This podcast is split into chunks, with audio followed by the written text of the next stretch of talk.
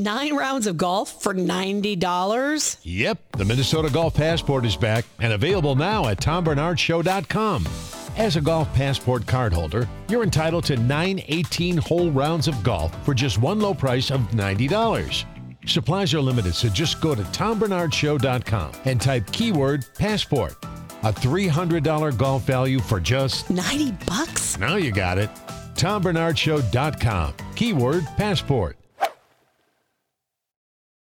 Does Monday at the office feel like a storm? Not with Microsoft Copilot. That feeling when Copilot gets everyone up to speed instantly? It's sunny again. When Copilot simplifies complex data so your teams can act, that sun's shining on a beach. And when Copilot uncovers hidden insights, you're on that beach with your people and you find buried treasure. That's Microsoft Copilot. Learn more at Microsoft.com/slash AI for all. This is the Tom Barnard Morning Show. The Tom Barnard Morning Show. Streamed every morning on the Tom Barnard Show app and anytime on demand wherever you get your podcasts. Leave me alone, sister. You heard me. No, Those are very nice. Listen, you. Uh, those are very nice promos, don't you think? I love them. Mm-hmm. People are enjoying them quite a bit, from what I understand. You know, what the hell?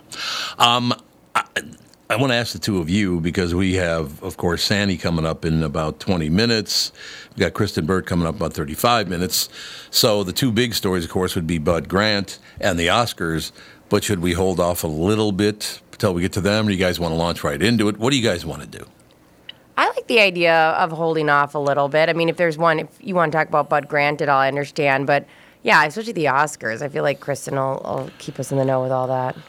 Yeah, Sandy's coming up in 19 minutes. We can talk about Bud Grant. That there's a huge story in the uh, Perfect. in the local, well, national news actually. Yeah, So we'll do that. I just, you know, I love that. because I there are times we'd start the show and the old uh, whatever the hell the name of that place was, and then all of a sudden other people would show up and want to talk about it again, and I'm like, well, it's, we probably shouldn't talk about it like 45 minutes in a row.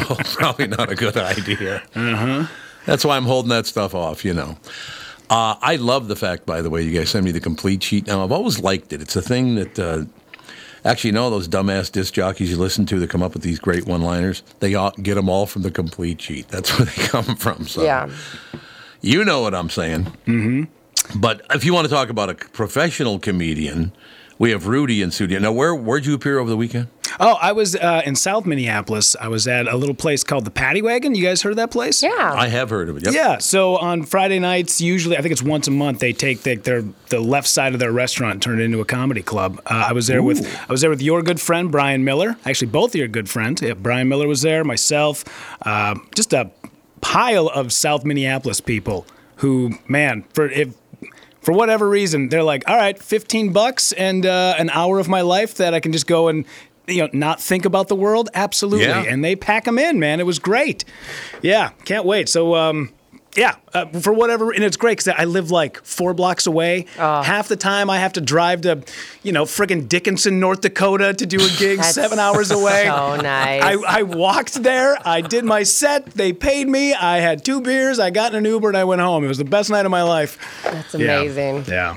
No, I think it's just magnificent. So, so, uh, and where is this located again? Uh, Paddy Wagon is like 60, I think it's 62nd and Nicollet, kind of right by that Cub yep. Foods. Yeah, kind of down there. Yeah, I know exactly. Just kind of the crosstown and and Nicollet. Literally, yeah, you can see the crosstown from there. In fact, Right. I, there's a set of townhomes that were kind of pushed up against 35W, and before they did the huge 35W remake, where they, you know, they basically rebuilt all the bridges and stuff. I lived in one of those townhomes right Oh. pushed up against 35, and I was like, I don't know what everybody talks about. Like, it just seems so quiet here. Like, you know, people who talk about living next to that freeway, having you know the, the sound of the traffic, and then I moved like out into the burbs, and I went, oh, now I know what they're talking about.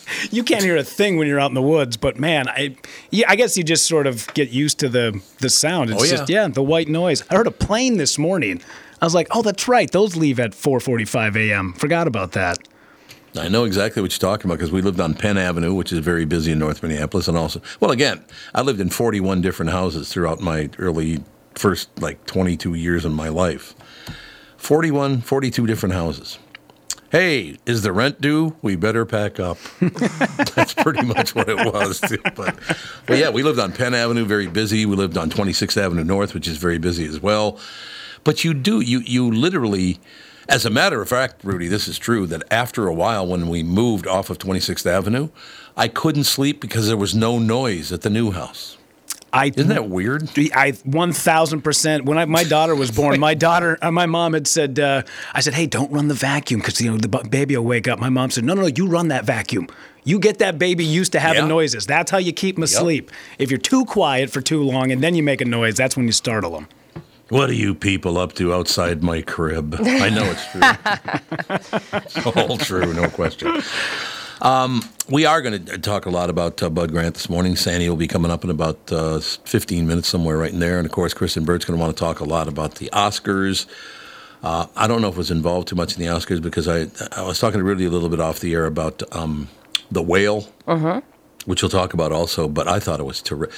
Really lucky seeing a couple of great movies in a row, some great TV shows. One of them being uh, George and Tammy. Do you guys watch that show? Mm-mm. Phenomenal. You know, I'm not exactly a huge country western fan, but George Jones did one of my favorite country songs of all time. He stopped loving her today. You know that song? Hmm. I don't think I do.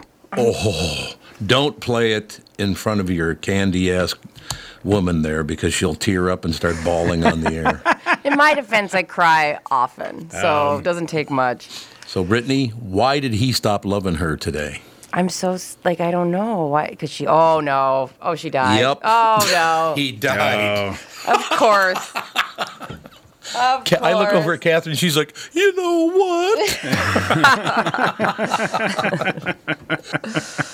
but yeah, that TV show. There's so much great TV now. Uh, Your Honor, we watched last night a little George and and Tammy. There's a lot of great streaming going on. It's it's amazing to me how good it's gotten. And uh, yeah, we'll talk all, all about the Oscars. I don't know much about them. I, I will say up front, uh, and I want to talk about it again kind of throughout the show because I don't think people understand what a tough job that is. And tip of the cap to Jimmy Kimmel. I thought he was really good, the best he's ever been, as a matter of fact. Did you guys uh, get a glimpse? Yeah, I watched it until I went to bed around like 9:45. Um, but yeah, I thought he was really good, and he I think he did the perfect amount of like we made fun of Leah last year, touching Yep. on that and playing around. I thought he was a, he was a good host. I did too. I thought he did a damn good job. I've never been a, a huge Jimmy Kimmel fan because way back in the and Rudy, you'll probably remember this. But way back in the day, it was a bitch getting him to talk when he was on TV. I mean, he was on TV shows and he wouldn't talk. Uh, win Ben Stein's money. You know he would. Yeah, he would yeah, exactly. Say three words the entire time. Yeah. it's true. I love that show, by the way. Win Ben Stein's money. yeah. So good. Thought that show was damn. But you're right. He was like, yeah, no, yeah. Like Jesus, Jimmy. Let's go, Buster. But um, anything, any other events you should know about? No, uh, I was looking at the weather. We should probably do a little weather here, don't you think, Rudy? yeah, we can do that. Sure. Yeah, you got it in front of you. Want me to take off with it? I got it. Okay, no it. problem. Unless you want to do. it. No, please go ahead. Yeah, yeah. If I can go, weatherman Rudy. what do you think? Taking over Ken Barlow's job. Sure. Yeah. Ken, I love Ken Barlow, another great guy. But thank you, by the way, for bringing up Brian Miller because I really do like that man. He's a very, very smart guy, very funny guy, and a hell of a nice guy too. We should probably roll him in here one of these days, don't you think? Yeah, I told him. I said uh, he's got an album coming out, and I said, hey, next time you got something you need to promote, please, by all means, you're all more. Tom loves you. Love to have you on the show. And he said, yeah. He goes, I got an album coming out here in a couple of. I don't know if it's he's got it coming out in a couple of weeks or a month or something like that. Every time we bring him up, I go, "Oh, I should text him," and then I look at the time and I'm like, "He that he is. There's No. no way he's up." Yeah, I don't know, but no, I, I did let him know that uh, we'd love to get him on the show. So he said uh, as soon as uh, he gets all the details of the new album, he'd love to come on and hang out for a morning. So The problem I have with it though is that he likes Sansevere. What the hell kind of judgment is that? he did bring up the fact that him and Bob are very tight. Sandy, Wondered if it'd be a problem. I have a question. How could you not like Sansevere? Oh, I want to murder him when we travel together. Oh, he- Oh, really? Oh. It's bad. But like I love him, but like he's so annoying. I don't know how many times he tells me that he used Woolite in the sink to clean all of his clothes, and look how many pockets his cargo shorts have. I just he's so annoyingly like just. I love that man. He's great. Rudy, you want to hear my initial impression of Bob Sansevere when he did his very first remote show? Please. This is such a Sansevere thing to do. You ready? Yeah. Bob Sansevere, his very first uh, broadcast on the Q when he was not in studio. Big Tom, can you hear me? Jesus, Bob. Calm You don't have to eat the microphone. Love Sandy, man. Yeah. A lot of good people involved. I have a question for both of you, actually, because it's a generational thing and it's a woman thing. Okay, and, and I'm and I'm not being a smartass here. I'm just telling you the way I grew up and the way the world is now. I really wish people would understand there there are some changes to be made because things are different and people aren't doing it on purpose. But you're going to have to give us some heads up. There was a big article over the weekend about how um, well, let me start by saying this. My mother told me when I was a little boy, said, You be polite to people. You call people sir and ma'am, and you be polite because it's very, very important to be polite to people instead of you know blowing them off or you know not acknowledging them or whatever. So I was brought up my entire childhood calling people sir and ma'am. But now women don't want to be called ma'am anymore. But they don't have a thing to call you guys. Like, I mean, Brittany, I just call her, you know, pain in the ass. That's a good nickname for her. Endearing. Endearing. It's very endearing. So, what do you guys? First of all, Brittany, because you are a woman, uh, they said the problem they have is Miss would indicate that you're you're very young, and then there's nothing in the middle, and then ma'am sounds like you're very old, which I never saw it that way. Did you? Do you see it that way? Oh, the first time you get ma'amed, you go, "Oh God." I realize. Really? Yeah, but it's like I. It, nobody's offended though. Like I don't. I mean, maybe they are. are. Uh, me personally, couldn't. it- It's not like a because all of a sudden I realize I'm in my 30s. I'm offended. It's more of like a I'm in this. I'm in this segment of my life now. Um, what could we call you then instead of Miss when you're very young and ma'am when you get older? What's in? Is there something in the middle? I mean, I guess asshole is taken. Assholes taken. Yes, Um. Yeah, that's yeah. I don't, and I don't think like again, it's like getting called ma'am isn't necessarily a bad thing, but all of a sudden you'll have the and especially like a job used to have. Like I used to be a server a long time ago, and when a twenty-year-old server calls you ma'am, and you're like. I used to be you not that long ago. So it's more of like a self realization thing. So I don't, I think you can keep calling people ma'am and, and, and miss or whatever, but it's it's it's that realizing, looking down and seeing your old hands kind of moment. Well, I mean, there, there was a big article. They don't. A lot of women do not want to be called Miss or Ma'am, but they didn't come up with something they did want to be called. All right, I will. I'll create. I'll create one. Now, I'll give you an example. About two years ago, maybe, I think it was during COVID. Uh, my mother told me also to hold the door for people, so I always hold the door for other people because my mother told me to. Right? It kind of sticks in your head. But it kind of reminds me of my mother still being around. I guess is why I still do it. Right? Mm-hmm, yeah. But about two years ago, I remember we were going into. Matter of fact, we were going into uh, the uh, Acme Comedy Building, and I walked up, and there was a guy coming out. So I opened the door and held it for him. And I go, you know, you don't have to hold the door for me. I can hold my own door. And I said, well, my mother told me to do it, sir. And he goes, oh, you call me sir too? I said, you know, you're right, asshole. I mean, why would you complain that somebody's holding the door for you and addressing you with a bit of honor? Why would that piss you off? I don't. Do you get that, Rudy? Why that would piss a guy off? Some people don't like a little bit of shame thrown their way, and they take it like it is shame. And it's not shame. It's just you trying to be a nice person. But they look at it as this person doesn't think I can take care of myself. Oh, How dare they? No, that's not the case. I was just trying to be a nice guy. That's all. Exactly. Calm down. Yeah, I just I don't understand why. First of all, I'm never going to see you again. So why would I care if you called me sir and held the door for me? I'll never see you again as long as I live. Why would you care? Yeah, and the the, the, in the middle part, you know, it- it- you- you're right. People, uh, women definitely complain a little bit more than men about the miss and the ma'am thing. But if you were to go Yeah. go, hey lady, then what? Now they're upset about like, that too. It's, it's you know it's from a different era, right? Because like Miss means unmarried and young, and Ma'am is from Madam, which is a married. So it's I would say the thing that's annoying is that you it's been set up to be annoying. Um, you guys just have Sir. Like I can call a 20 year old, hey Sir, um, and it's not a big deal. Sir just goes throughout the whole thing. So it's not even like you know, when you break it down, you go, it's kind of unnecessary. But you're right, Tom. We need what's that replacement? What's that going to be? Or what you know, like the the word of, hey, I mean well, kind of title. You know what I mean? Yeah. Yeah. Yep. But Rudy just gave me a great idea. I'm going to follow Jerry Lewis, Yeah. and whenever I hold the door for a woman, I'm going to go, "Lady, Oh God, what's wrong with that?" See? lady. Yeah. I got a door, lady, for you. Yeah, like if we were at the gym and you wanted to like use a done like a weight I was using, and he said, "Hey, are you done with that lady?" I'd be like, "That'd be weird." See? yep. Yeah. Say, Rudy, what are we going to do? I, I think from here on out, you just go, uh, excuse me, non binary, genderless human. Thank you. Oh, I like it. That way, you, you, you've covered all your bases. I think you're Now, right. and here's the problem I have with all this stuff. You complain, and uh, you can complain all you want, but you have to give me a solution. You have to give me an answer, and it didn't. It didn't say what I should call you. Should I just ignore you? Because I think that's very rude just to ignore someone. Okay, but can you just do no title? Are we fine with that? Like, hey, can I use that weight when you're done? Thank you. Is there a No, world? I just go. I just go get the f out of the way. I'm using the weights. Get the hell out of the way. no, I don't. Uh, you know, it, greeting someone used to. It's like shaking hands. Yeah. Shaking hands would prove to you I don't have a sword. yeah, yeah, yeah. Sure. And being nice to people means I'm not your enemy. I'm not here to harm you. Nice to see you, ma'am or sir. It was to make you feel better, not worse. Yeah. So how did it get to be I feel worse now because you tried to make me feel better? I, I don't understand.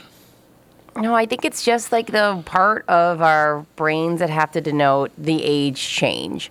That's a weird one. I agree. Like, Yeah. And like me, I look 20, but I'm actually 35, so it gets very confusing. Oh, here we go. so it's like, what do you call her? Teen mom, I mm, guess. Yeah. So, Rudy, what do, what do they call it again? Lying to yourself? What's that called? Delusional. Yeah. It's, it's called Britneying. Brit, Brit. Yeah. How about if I just do that? Every woman I run into, I go, You're welcome, Brit. That'd be funny. Oh my God, you should do that because you're like, all of a sudden you go, oh, sorry. And they'll be like, that's not my name. And be like, okay. No, Great. I didn't say it was. Yeah. I didn't say it was your name. I just said, You're welcome, Brit. Mm-hmm. yeah, but what, what do we feel okay with dropping it? I mean, we could just drop it. Like, well, but how do I address you then instead of going, Hey, asshole, you just dropped your purse? okay, what if you could say this? Hey, you dropped your purse. Like, try it in a nicer voice. The problem is you're sounding very aggressive. I don't have one. from the I don't get go. have a nicer voice. That's the whole problem. Hey, bitch, you dropped your purse. exactly. I, just, I always go with the Christopher Walken. Pick up your purse, or I'll do some damage you won't walk away from. yeah, maybe we shouldn't be worried about the title, but the weird shit you're saying before or after. exactly. That's a very good point, I think. Oh, that's funny. Look, we're all trying to live together. I'm trying to be polite, trying to be helpful, and all the rest of it. You don't want to be polite and helpful. I don't give a rat's ass. That's fine. But I don't want to be, you know, the bad guy because I'm trying to be courteous. Yeah. I don't get it. So give me a name. Uh, what's the number again here? 952 600 25 76 75? What is it? 75. 75. Yep. 25 75. Yep. Okay, good. Uh, if you have any comments about that, call in. We do have to take a break here. We'll be right back in a couple of minutes. It's going to, like I said, I know it's going to be a big morning. Legendary Bud Grant died over the weekend. The Oscars went on last night, so there's kind of a sadness and I suppose happiness. I haven't watched. Uh, I, I did watch the monologue and was very happy with it, but I didn't watch any of the show. So we'll get back and get all that covered with Bob Sansevere and Kristen Burt. Well, just when you thought it couldn't get any better, Mike Lindell and My Pillow are launching the My Pillow 2.0. When Mike invented My Pillow, it had everything you could ever want in a pillow. Now, nearly 20 years later, he discovered a new technology that makes My Pillow even better. The My Pillow 2.0 has a patented adjustable fill of the original My Pillow, and now with the brand new fabric that is made with a temperature regulating thread. I saw him talking about that on TV, as a matter of fact.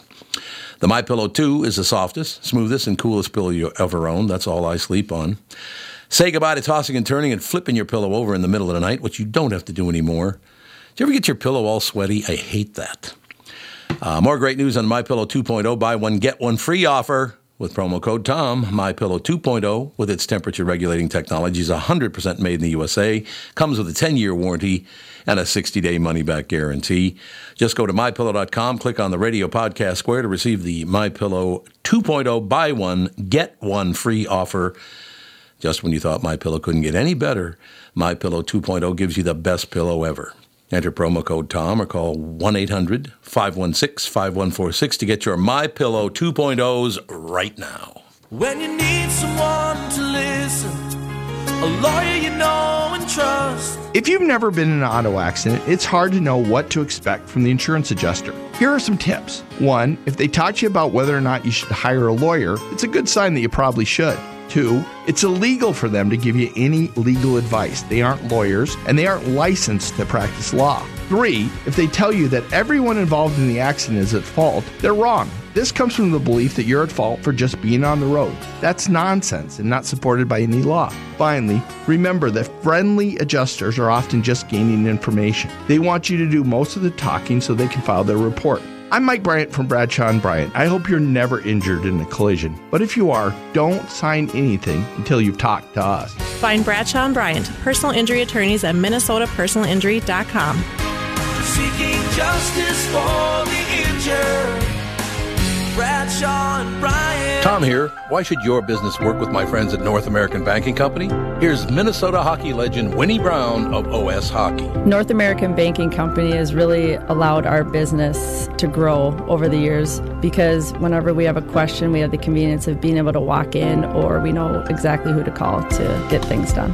To learn more about North American Banking Company, go to nabankco.com. That's nabankco.com or visit any one of their Twin Cities locations. Member FDIC, equal housing lender. What do you mean he went searching for fresher powder? We have full classes today. Instructor down at Vesper Ski School. Toward each other to snowplow, honey, not away. She needs more ski instructors to slalom through the day to day. Pizza, fries. Whoa, Braley, no, pizza, pizza. Indeed can help her hire great people fast. I need Indeed. Indeed, you do. We instantly connect you with quality candidates whose resumes on Indeed match your job description. Visit Indeed.com slash credit and get $75 towards your first sponsored job. Terms and conditions apply. This is the Tom Barnard Morning Show Podcast. We are back, ladies and gentlemen. A little news, a little information. Uh, one of the problems we've run into, I was talking to Rudy before the show this morning, and the downloads have gotten so huge for this show.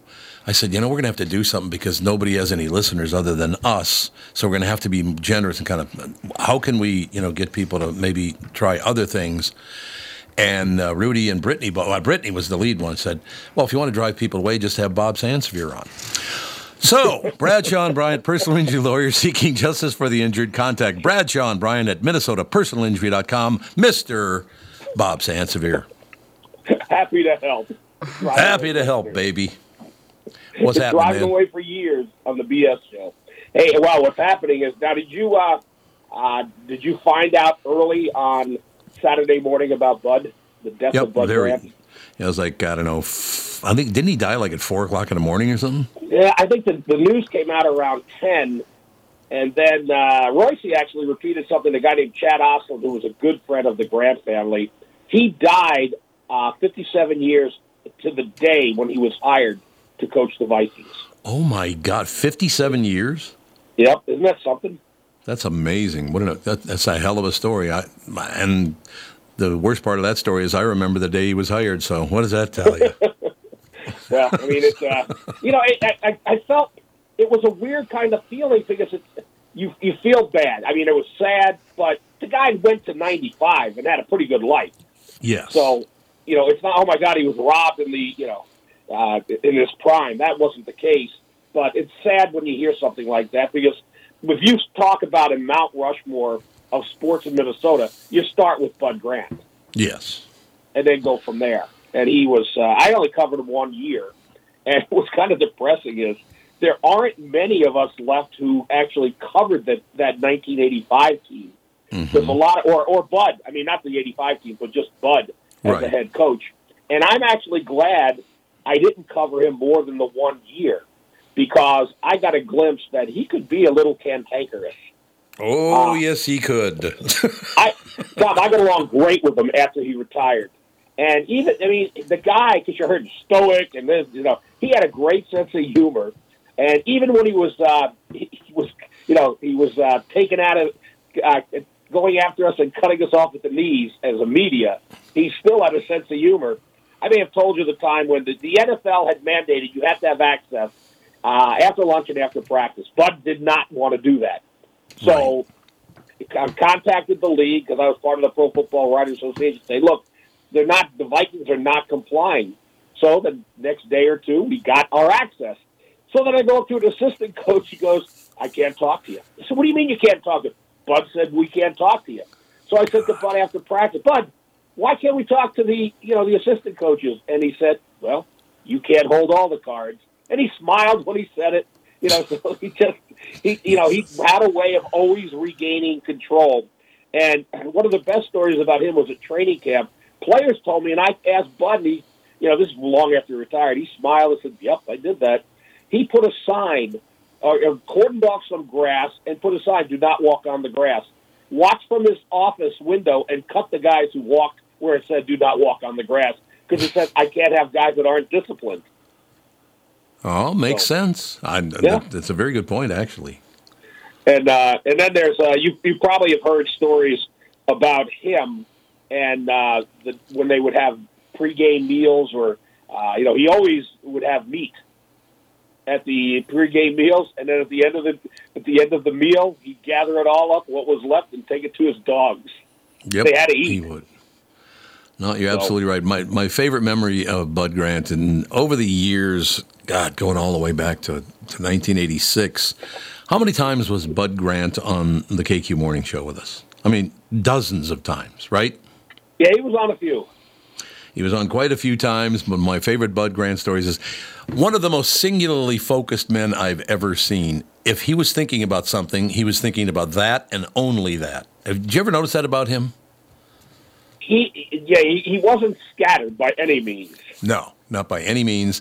And proof of that for Brittany and Rudy, after about his, I don't know, fifth, sixth appearance on the KQ Morning Show, in person, by the way, coming into studio, I asked him a question and he responded, Well, Bill.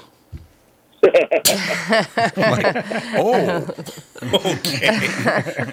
Well, he probably thought you were Bill Berditzman. Bill Berditzman. That's where Bill Berditzman came from, I think.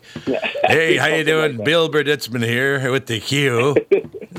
I will never forget. Well, Bill. I'm like, oh, okay.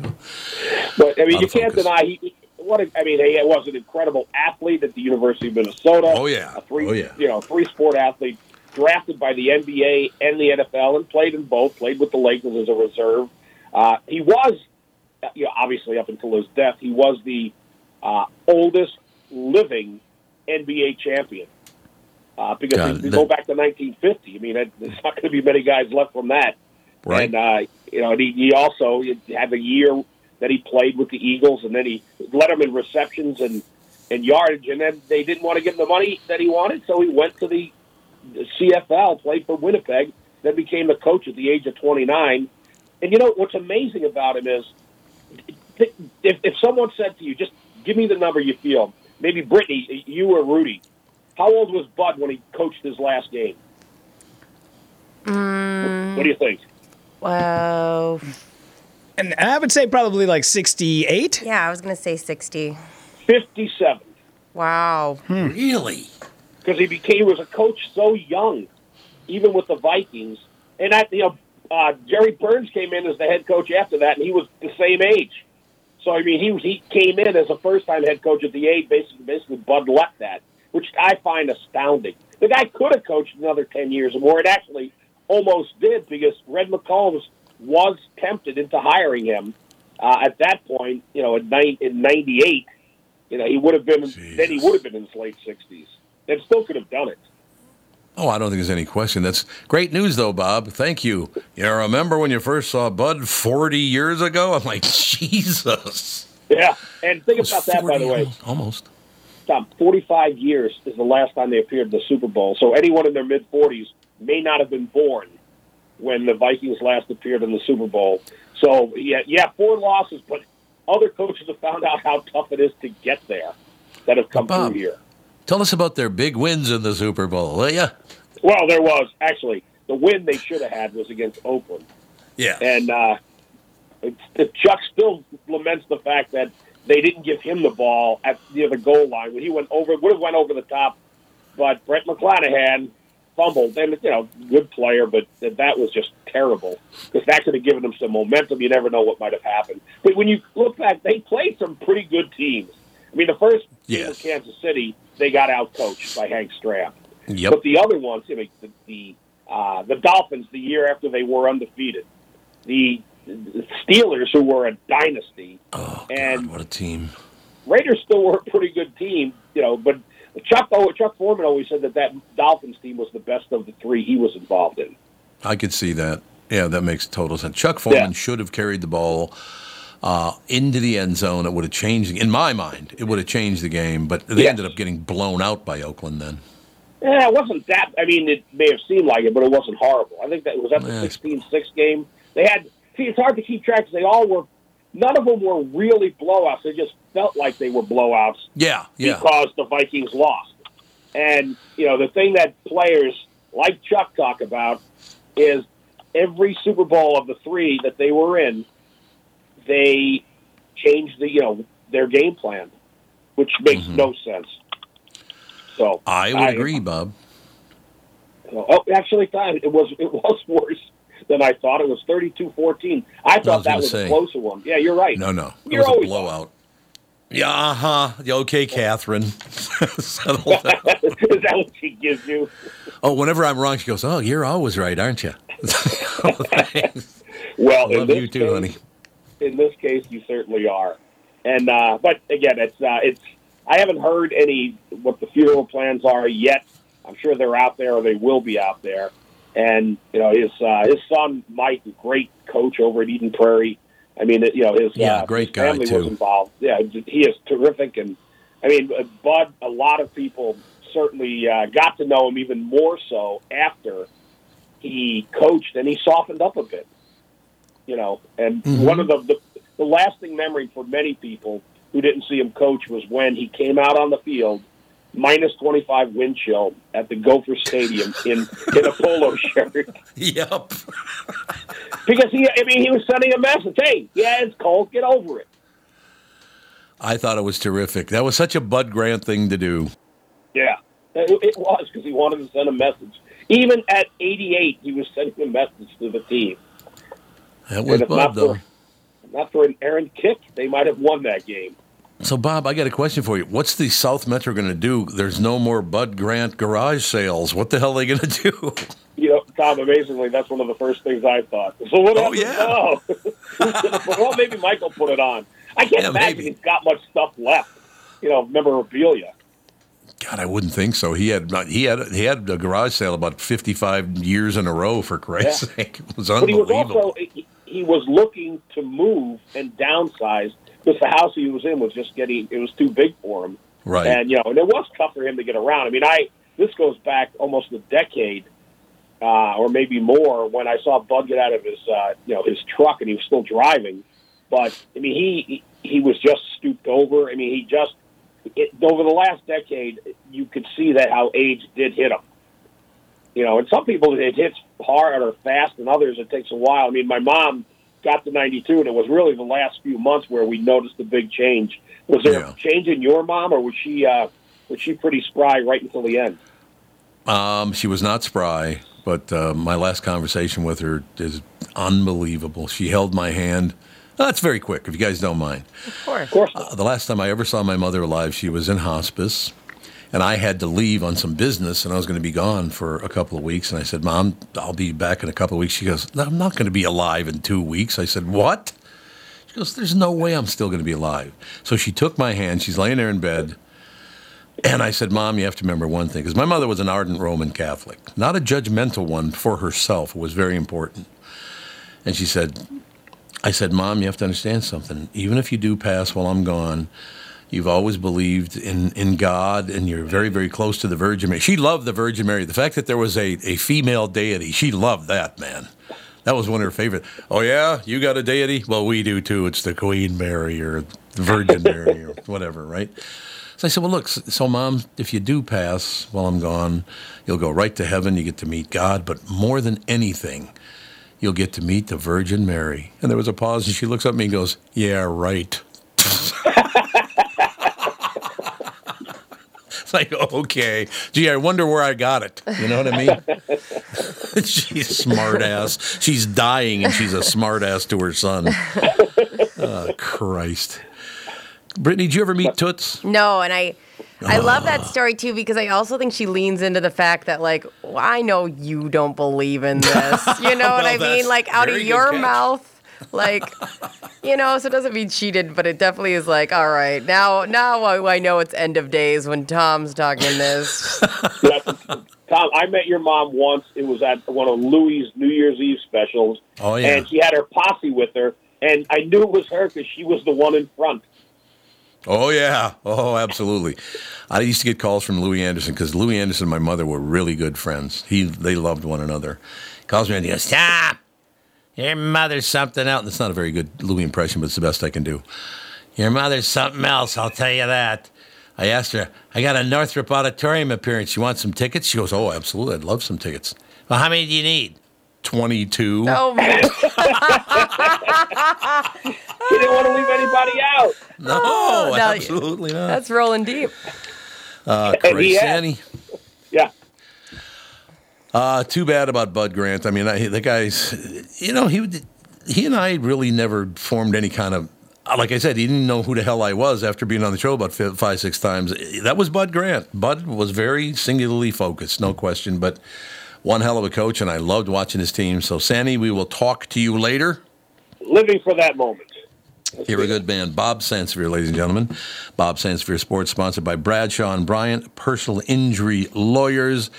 I love having Sandy. You got to have Sandy on the show, don't you? Gotta. He's not still on, is he? I didn't want him to hear that. No, no, no, no. We can't give him an ego. I've tried. Don't worry. Thank God. We got Kristen Burt coming up. A couple of seconds. Um, Yeah. I probably, I probably should read the weather. It might not be a bad idea since I promised Rudy I'd do it about 20 minutes ago. Uh, today, partly sunny with a high near 29. Tonight, partly cloudy with a low around 11, but it's 11 above anyway. Uh, Tuesday, mostly sunny, high near 32. Tuesday night, breezy, partly cloudy, a low around 27. On Wednesday, partly sunny, high near 42 on Wednesday. Sunny and 42 Wednesday. That's kind of the first sign we're getting there, isn't it? Mm-hmm. Don't you think? I mean, it's kind of oh, we're getting there. But yeah, just let me know when uh, when Kristen is ready to go, and we'll. Uh, She's ready to talk a rock. She's ready to go. My God, you're very punctual, sister. I know. I'm here early. I think uh, Rudy will tell you that I'm here early every single day. Oh my God, you got a new microphone. You sound terrific. No, I have the same microphone. I Well, am then you're on working the it better. floor in Oh, you're Florida. on the floor. Yes, Oh, on the floor right. in the only room in the house with carpeting. My family's not very big on carpeting. We live in like tile and hardwood. This whole house is tile, so I'm like in a room that's condensed. You didn't have any linoleum like when I was a kid. You even know what linoleum is? I do know what linoleum is. My grandmother had it on her kitchen floor. Oh yeah. You, do you two? You're too young to remember linoleum. Uh, well, i during the college years, that was my favorite place to pass out was a, uh, a linoleum floor because it was cool. it was cool. It was always nice and cold, and that's what I was looking for—a nice cold place to rest my drunk head. Yeah. Linoleum Rudy. Oh, yeah, I think every college kid probably knows that. Oh yeah. Well, God, I'm t- honest to God, your mic sounds. Ter- don't you think, Rudy? Your mic sounds great. Yeah, I had uh, I tested it out before we got on the air with her and gave her the thumbs up. Like this is this is the new standard, Kristen. This is how it needs to sound every day. You are killing it, So I have to stay in Florida, is what you're telling me. Yeah, yeah. Well, just bring the carpeting with you. Exactly. Bring it in my back. house, that's all bamboo floors or Mhm. tile. I have to ask you one question because I do want to want to get your full take on all the stuff uh, we're going to be talking about. Uh, but uh, what is wrong with your governor? what has Newsom done since I left the state a few days ago? He said they're not going to do business with Walgreens anymore because Walgreens will not sell abortion pills where they're illegal. Does that make any sense to you at all? All he all he's doing is is he's ripping a fifty four million dollar state contract with the company. Right. Is it going to make a huge difference? We'll see. We'll see I just- because it's like they did backtrack a little and say, "Oh, we're assessing the situation," so maybe they're a little bit nervous about it. yeah, just a Um, little.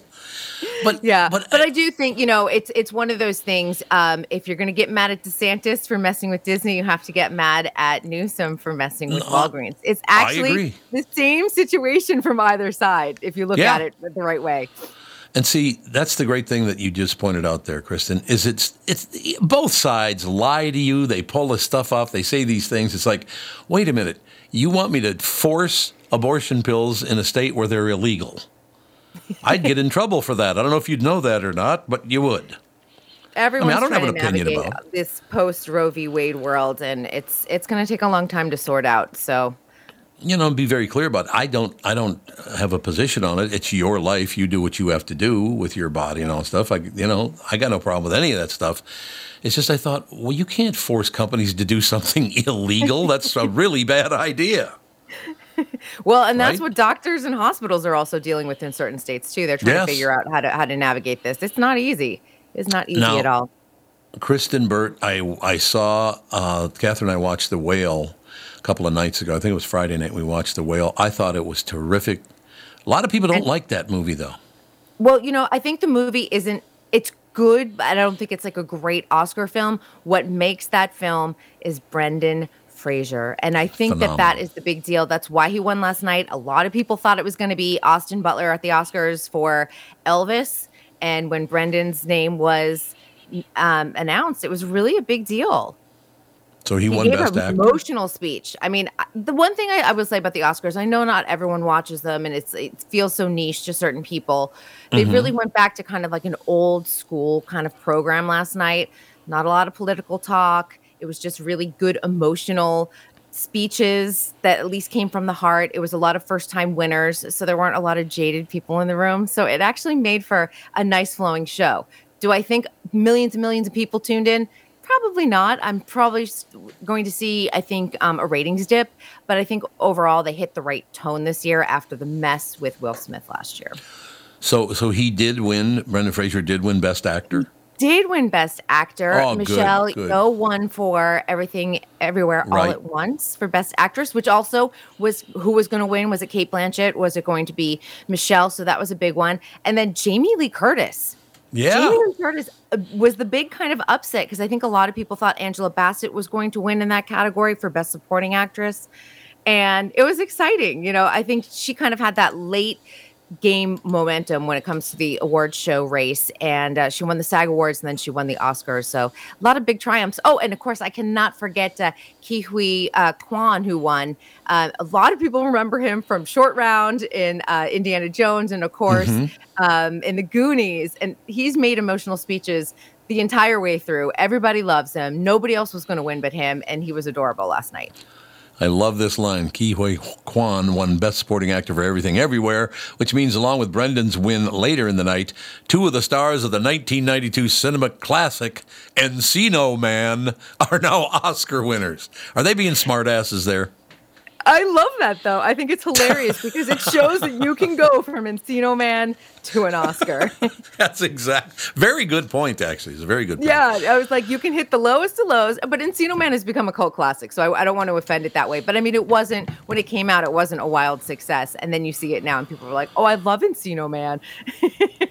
Now, I got to ask all three of you, uh, unless if you haven't seen uh, the movie, The Whale. Um, how in the hell did they get him to look so heavy? That I mean, that was amazing work. Yeah. His gut Well, was hanging was down below his Oscar-winning knees. work. Yeah, they won the Oscar um, for costume, and they talked about it just briefly, and they were kind of talking about it in uh, um, in some specials too, how they really leaned into. Um, the uh, technology aspect in a way that Brendan Fraser could still make facial expressions. Right. So it was really cool.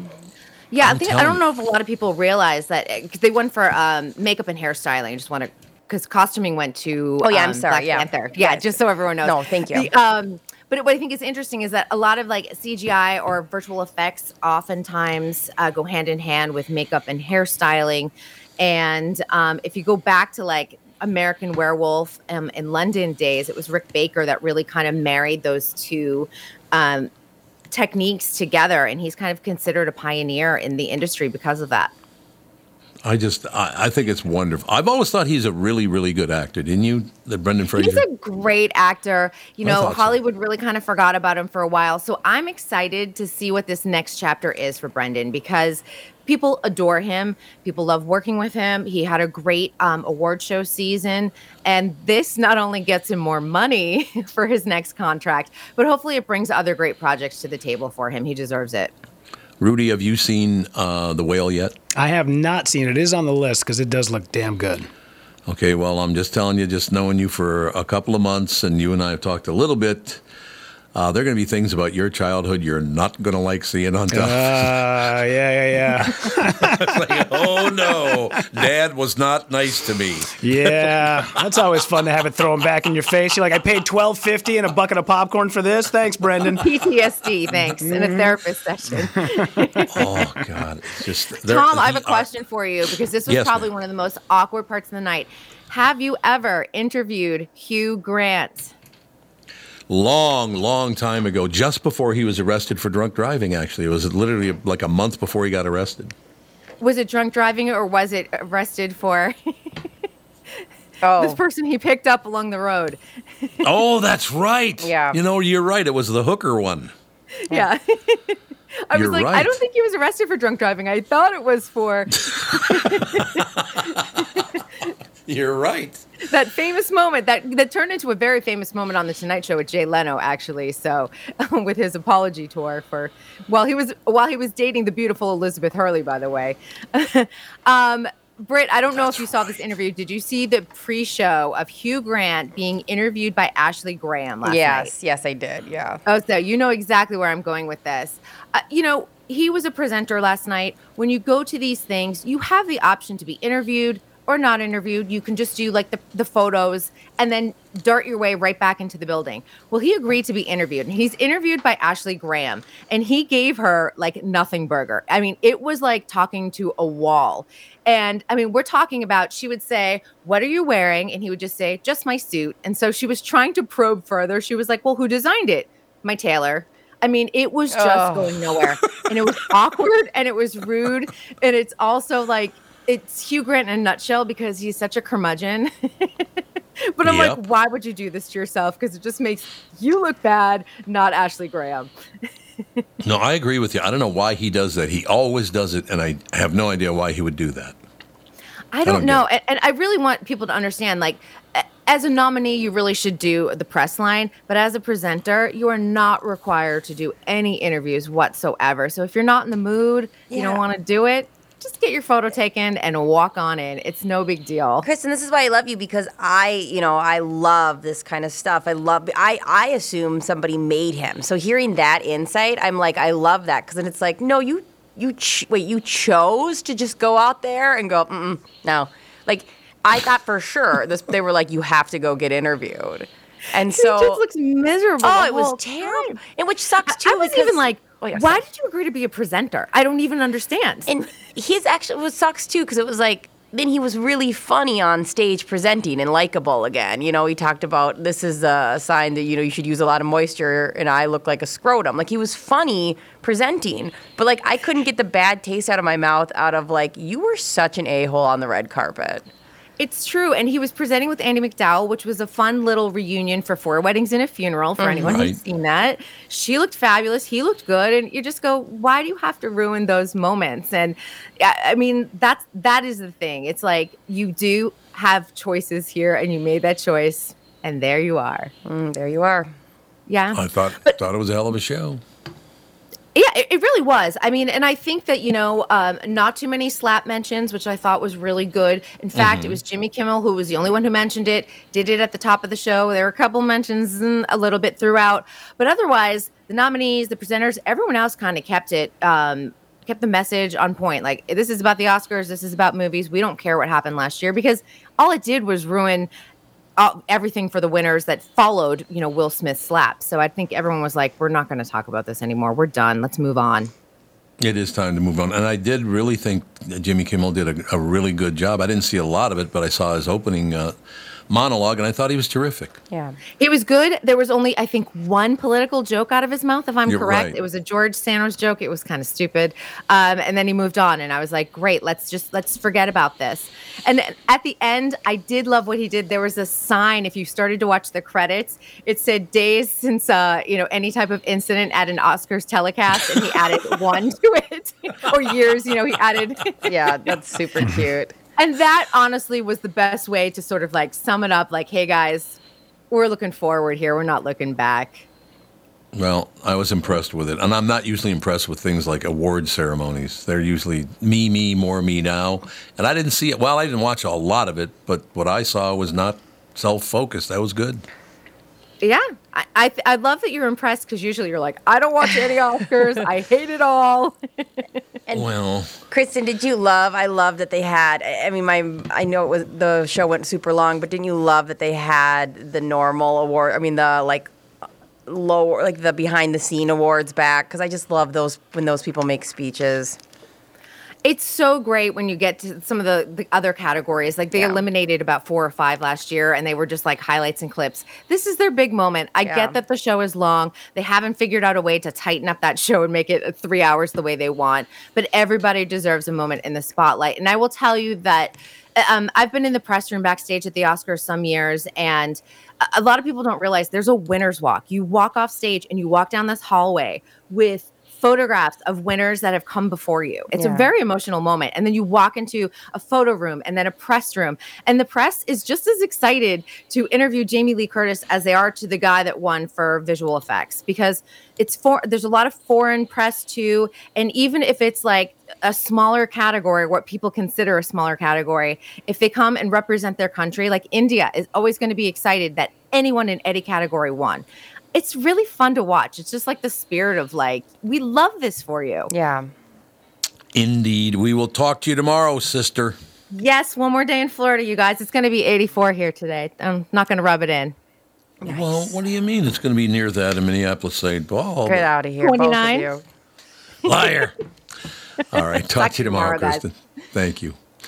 Um, do you, Rudy? Do we do we have access to any of the uh, audio from the complete sheet? Uh, I don't. You know, I'm asking you up front so I don't just go to one of these things. Is that is that something that's easy to access, or is it uh, still kind of a bitch to get? To? Not at all. It used to be No, it takes two seconds. because apparently there's I I have not heard some complete sheet comedy in, in a while, and I used to love the stuff they did. Is it still pretty good in your opinion, Rudy? Yeah, I, I mean, if, you know, for production value, it's all right. Yeah. Okay, because they have an original original comedy, The Oscars in Ten Seconds from oh. Delicious Audio. Yeah, we can You play that the- real quick. Yeah. Love to hear. it. Let's see. And now, in case you missed it, the entire Academy Awards in less than 10 seconds. Red carpet. Jimmy Kimmel monologue. Movie clips. Awards. Singers. Film highlights. Commercials. Dead people montage. Political statements. More awards. Speeches. And that was the 95th Academy Awards in 10 seconds. See, now that is funny. I'm sorry.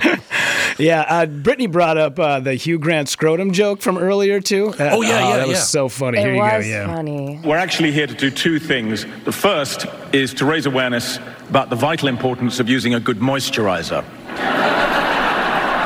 Andie has been wearing one every day for the last 29 years. I've never used one in my life. Still stunning, uh, basically a scrotum. Good point. You know, Yeah. Mm-hmm. that's such an attractive scrotum you have there, sir. Yes, thank you. Thank you very much. we, God, we had to take a break here, don't we? We do. We're going to move on. Be right back in a couple minutes. More news up next. Hi, I'm Mike Bryant. The latest statistics are out for 2022, and although 48 states, including Minnesota, have texting and driving laws in place, many American drivers still take part in this dangerous practice daily. According to the National Safety Council, cell phone use while driving led to 1.6 million crashes, and nearly 309,000 injuries occur each year from accidents caused by texting while driving. Scariest of all, over 3,000 deaths are caused by texting and driving. And these are only the numbers that have been verified. Who knows how many more there actually were? The bottom line is this In Minnesota, we have the hands free law in place for a reason to keep you and those around you safe. The simple solution is please don't text and drive, it's against the law. By practicing safe driving habits, you can break the cycle of distracted driving. Find Bradshaw and Bryant, personal injury attorneys at minnesotapersonalinjury.com. Seeking justice for the injured. Bradshaw and Bryant. Hello, I'm Brad Huckle, President and Chief Lending Officer at North American Banking Company. And I'm Mike Bilski, CEO at North American Banking Company, Bradley's partner. As a locally owned and operated community bank, we work with a lot of multi generational, family owned businesses. Take Raymond Auto Body of St. Paul, for example. Four generations of the Sumkowski family having successfully run the business. When they were ready to expand, we helped them acquire a new building, allowing them to service more vehicles in their state of the art shop. We've also helped them set up the next generation of owners, keeping the business and family for years to come. Tom here. If you run a family business like me or any business, you should be banking with Brad and Mike over at North American Banking Company. I know them and trust them with my banking. Every time I deal with them or their team, I know I'm working with experienced professional bankers. Sounds like we really won you over, Tommy. Well, let's not get crazy, Brad. Seriously. Why not bank with my banker, North American Banking Company, a better banking experience, member FDIC, and equal housing lender? Deb's constipation with belly pain, discomfort, and bloating kept giving her grief. She talked to her doctor to get some relief. Deb had irritable bowel syndrome with constipation or IBS-C, which was a start. Saying yes to Linzess helped her do her part. Linzess, or linaclotide, is a prescription medicine that treats IBS-C in adults. Linzess works differently than laxatives. It lets you have more frequent and complete bowel movements and helps relieve overall abdominal symptoms, belly pain, discomfort, and bloating. These symptoms were studied in combination, not individually. Do not give Linzess to children less than two years old. It may harm them. Do not take Linzess if you have a bowel blockage. Get immediate help if you develop unusual or severe stomach pain, especially with bloody or black stools. The most common side effect is diarrhea, sometimes severe. If it's severe, stop taking Linzess and call your doctor right away. Other side effects include gas, stomach area pain, and swelling. There could be more to your story with IBS-C. Talk to a doctor today. Say yes to Linzess. Learn more at linzess.com or call 1-800-LINZESS. Sponsored by AbbVie and Ironwood Pharmaceuticals. Finding great candidates to hire can be like, well, trying to find a needle in a haystack, but not with ZipRecruiter. Its powerful technology actively finds and invites qualified candidates to apply to your job. So while other companies might deliver a lot of hay, ZipRecruiter finds you the needle in the haystack. See why four out of five employers who post a job on ZipRecruiter get a quality candidate within the first day. Try ZipRecruiter for free at ziprecruiter.com slash free. That's ziprecruiter.com slash free. This is the Tom Barnard Morning Show Podcast. God, I love that song. Matter of fact, I loved every song they've ever done. But um, I remember the first time I interviewed Brian, and we had him on, and the entire interview. What what did he call me? Let's see how long you guys have been in radio. What did he call me the whole interview? And always does every time he's on from now, uh, from that time forward. Mate? Um, Because he's Australian, isn't he? Yeah, he's Australian. Uh, yep. Yeah. Yep. But he, you're close. In a way, you're close. Brittany, you have, you have a guess? Okay, I'm, I want to go Buddy. Well, to see if you put the two of you together, you kind of get at, get there. Because yeah, the whole time, every time I talk, because I've you know talked to him on the phone a couple times, and how you doing, me son? Me son. me son. Calls her, hey, how you doing, me son? Everything going well? I love that. That Isn't must that great. That must be like the Australian version of Bud. Hey, what's up, Yeah. Bud? Yeah, I, that's what you call somebody when you can't remember their name. Hey, Bud. what's up, pal? There you go. How you doing, me son? I loved them. I, I absolutely love that band. Always have, always will. Um, just great music, don't you think? Yeah, I love the interview that Malcolm Young gave. This was in his like late sure. 60s, early 70s, and somebody had asked about, you know, the new album. He goes, "Are you kidding me? We stopped growing musically when we were 19. Have you not listened to AC/DC? Every song sounds exactly the same. It's uh, it's all it's the same record over and over again. You guys haven't figured it out yet." But we love them. That's all guy. I have to say. Yeah. No, very, very good. Ladies and gentlemen, the brand new Tom Barnard Show app is the easiest way to listen live or to podcast it. Download the Tom Barnard Show app, open it, and press play. That's it. It's that easy. Do the quick sign up. That uh, Then every day you open the app, you're registered to win $1,000. Let me say that line again. Every day you open the app, you're registered to win 1000 bucks Through April 20th, just go to your app store and search for the Tom Barnard Morning Show. And thank you. The response has been I wouldn't you say, Rudy, overwhelming? Lots of downloads. Lot of lot of hot talk on the street, if you will. Hot talk on the street, man. well, that's how the Q got to where it was too, because I, I remember when I first took that job in '86. Everybody in the press said that that show has no chance. That guy's got way too hard an edge, and he's he's kind of a. Well, they thought I was just being a jerk. I was just being me, which I guess is a jerk. But you know, One and the same. it's one and the same. Tom being a pain in the ass. How did it ever happen? Um, 10 everyday things that used to be normal but are now known to be dangerous. I have not looked at this list yet. This could be. Have you guys seen this yet? No, but I'm excited because Good. I hope it's. I feel justified. I get made fun of by um, women in my life who've had kids like 20 years ago, and then the things Mm-hmm. that I have to prevent death, they're like, "You're being extra." So I hope I'm justified. Well, you're, of course you are. And as you pointed out, even though you know you might look like you're 33, you're only what 17 now. Ex- just teen mom, just trying to survive on these streets that mom. Rudy speaks of. yes, exactly right. Okay, so here's the deal. Some people may claim the world is more dangerous than it was in the good old days, but it's partially an ignorance is bliss situation because we know about more dangers than we did before. Do you want me to go from 10 to 1? Do you think 10, or Yeah. does it make any difference? Do 10 to 1. We'll do 10 to 1. Okay. These are 10 everyday things that used to be normal but are now considered or known to be dangerous. Number 10, there's cigarettes. Oh, really? Gee, how did that ever get in there? That's so funny because we were watching an older movie the other night and everybody was smoking like a stack. And I, how the hell did they keep the cigarette smoke? They must have had a. although if they had a fan blowing, you could see the smoke blowing around. Oh, I just can't. I can't imagine going on a plane. Was it wild? Oh, it was unbelievable. And what I loved was, uh, Rudy, I don't think you're old enough to even remember this, but you would get on an airplane. There was a the no smoking section and the smoking section, but there was nothing dividing them. oh, Yeah. okay. I was in Nashville like a month ago, and they had uh, there was an ashtray on the table. I said, "What is this?" What? They said, "Yes, we, the, it's for the cigarettes." I said, "Do you smoke indoors?" They said, "Yeah." I was like, "This is a relic where I come from. This is an antique. You can't find these in Minnesota." Yeah. Oh God, no. No. Oh God. Can you Smoking still- in Minnesota, no. Can you still smoke um, in in casinos like in Vegas? Like, is that still no? I just remember that was probably the last place I saw it where I was like, oh yeah, you can. You know, I'm going to still work really, really hard, whether Sush likes it or not. I'm working them.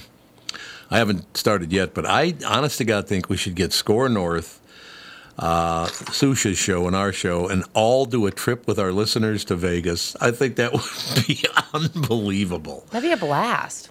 I mean, the listeners would have three different shows. They said, no, it's the, it's the morning show, the midday show, the afternoon show. They'd have tons of stuff to do. Oh, I'm telling you, I'm going to press hard. This is like the longest I've been not in Vegas in a very long time. I Yeah, think it's too. like four years, three It's been years. a long time. It's been a long time since I've been in Vegas. I'll tell you that. But do you think there's any chance that Joe Soucheray will do it? Yeah, but I'm also an Do optimist. Yeah, I don't know. I just feel like we could talk him into it. He's going to be on in April. I've got. I'm. I'm scheduling him, Oh, so good. it'll be fun. Yeah, I'm going to pop on his show as well and go Mhm. see the guys at Score North. Yeah, that's one thing. Uh, when I get off this this hard working train that I'm on, ah, I do want to appear on their shows and have a have a good time doing it. That's all I'm saying.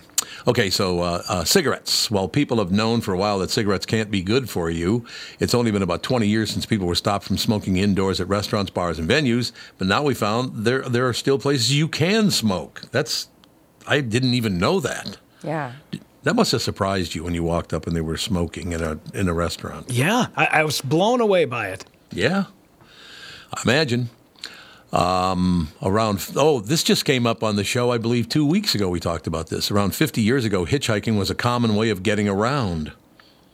Do you guys even remember hitchhikers? Yeah. So my dad um, lived in Montana. We'd go visit him once a year, and that was the big thing all the time. Is there would be hitchhikers everywhere in Glacier. You guys ever have a bad? Uh, do you have, have you guys ever hitchhiked? Oh God, no. Yeah, yeah. I didn't Oh, yeah. think so. You did, Oh, Rudy? Yeah. Where? Uh, from Hibbing to Duluth. You'd walk, that, but the thing is about like when you when you hitchhike Yeah. in northern Minnesota, you can get about a quarter of the mile down the highway, and eventually someone you know is No. going to drive by. Good, cool. That's a Yeah. good point. I like that. Uh, worst experience hitchhiking? Do you have one? Uh, I think the well, the worst experience I ever had was we had walked. A, we, I bet we got about six miles in, and somebody said, "There's no way we're going to be able to to get to Duluth." And as we were walking, there was a guy. It started to rain, and there was a guy who drove past us, and he pulled off to the side of the road. And me and my three friends started running towards the vehicle. And when we got about 50 feet away, the guy yep. the guy hit the gas yeah. and took off on us. Oh yeah, smart ass. Yep. I'm coming home. Remember, you guys? Well, Brittany, you're not old enough to remember Montgomery Ward, are you? Mm-mm, nope. It used to be. Rudy, do you remember Montgomery Ward? I know the name. Yeah, yeah, like a, conve- a g- department store, right? Wasn't it Yep. Sears? Well, no, actually, Montgomery Ward was in that business before Sears. Oh, okay. Yeah, both in Chicago, by the way. Montgomery Ward was the guy. It was an actual man, and he invented uh, warehousing products. Oh, wow. Nobody had ever done it before. He he had all these warehouses in Chicago, and of course, right on the Chicago River, so he could ship a lot of things out. But yeah, he he was prescient enough to say, "Hey, we should keep stuff in stock in case we sell that one. We can bring another one in." That was kind of Montgomery Ward's idea. But I'm, I was washing dishes at Montgomery Ward out in Robbinsdale, and I hitchhiked home on West Broadway. And I am not denigrating the man in any way, shape, or form, but I was 16 years old, and I had never heard or seen anything like this. And I didn't insult him or anything, but it was shocking. So this guy pulls over, and he doesn't look at me. He's just still looking straight ahead out of the windshield, right? So I hop in, and he, you know, in the front seat instead of the back seat because he's not a taxi driver. I hop in. Now remember, I'm 16 years old. We're driving down West Broadway, and he turns to look at me, and he had what looked to be about a pound of purple grapes hanging from his face. What? What is that called with that very purplish growth that people get sometimes? You ever heard of hmm. that? Have you ever seen it? No. Oh, at first, okay, I get now why he probably doesn't initially look at people. Right, right. But at first, when you were saying that, Tom, I was like, that's serial killer shit right there. It's like not wanting to make eye contact with your victim. Right. Well, like, good point. I was like, but, yeah, maybe that's probably why. Yeah, the idea that he doesn't want to lead with that. I wonder if anybody knows what that's actually called. It- it- It's it's a skin growth of some kind, and it malforms, and and the it literally looks like like you know those very long, thin grapes. They're really Yeah, yeah, yeah, yeah. It looked like a bunch of those were hanging from his left cheek. Yeah. I will never forget it, and and I because I had never even heard of anything like that before. Oh, God, what was your response as a teenager? I said, "Listen here, grape face." Oh, no, I did not. God. No, I would. No, he was I- actually a very pleasant I'm man. sure he I- was, but like he did- was great. You're also a teenager that's reacting to something they saw for the first time, so you know. It was not comfortable. I will be honest with you, because I had never even heard of, not less seen something like that before in my life. But once again, I think it was a good a- a lesson for me. It's like, hey, not everybody's the same. So uh, you ever see it again? Now you've been through it, so you don't have to worry about it. Yeah. As I looked it up, hemangioma. Hemangioma. That's what. So do they have a picture of it? They do, yeah, and it's very, it's exactly as you described it. It is purple grapes on the side of a guy's face. Yeah. What did you say? Hemangioma. Hemangioma. Uh, in See? fact, I actually have the pronounce just because I'm an idiot and I figured I would screw it up. Here's how you actually pronounce it. Hemangioma. There you go. Nailed it. Well, you were perfect. Yeah. You nailed it. Mangioma. Was that just you sped up? Hemangioma. yeah. Mm-hmm. he goes, yes. That's what it was. So, yeah, around 50 years ago, hitchhiking was a common way of getting around. Number eight, cars only started requiring seatbelts in 1966. And in some states, it took decades for seatbelts to become the law. Also, car seats for babies didn't become a mainstream thing until the 80s. I didn't know that. That's late in the game, y'all. Holy yeah. Because our kids were both born in the 80s. Andy was born in 86, Alex in 89. So yeah, there were there were definitely car seats for babies, but I didn't although I the story was told we were in Montana going to visit my I think my godmother and somebody else out there. I was 2 years old and apparently walking around the front seat at 2 years old going down a highway and back then there was no stoppage. I shifted her into reverse as we were driving. My dad never forgave me. Oh. I guess it was just. I don't remember it obviously because it was only two. But Yeah. I guess it was a mess. Oh, that's terrifying. it really is. Oh, But I, I would never. If you would ask me that flat out, when did baby seats come in? Car seats for babies become a thing? I would have said in the late '60s. that's what I would think too. 80s is wild. Like that, we. That's that's too late in the game.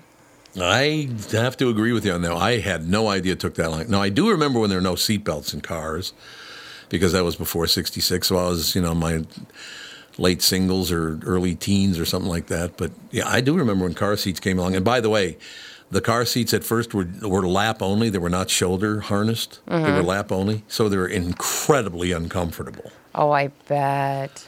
Yeah, they were not good at first, but then they took care of it. Number seven, science teachers used liquid mercury to school in school experiments. I remember that actually. And they actually passed it around. I think it was in ninth grade, though it wasn't in high school. They passed around this little glob of mercury from one per- kid's hand to another, and you could roll it around in your hand and then give it to the next guy. Yeah, you know I- how dangerous that was. It's funny because I do remember that as well. And that was Oh, like mid '90s. We had, yeah, definitely we had mercury in there. Oh yeah, oh yeah.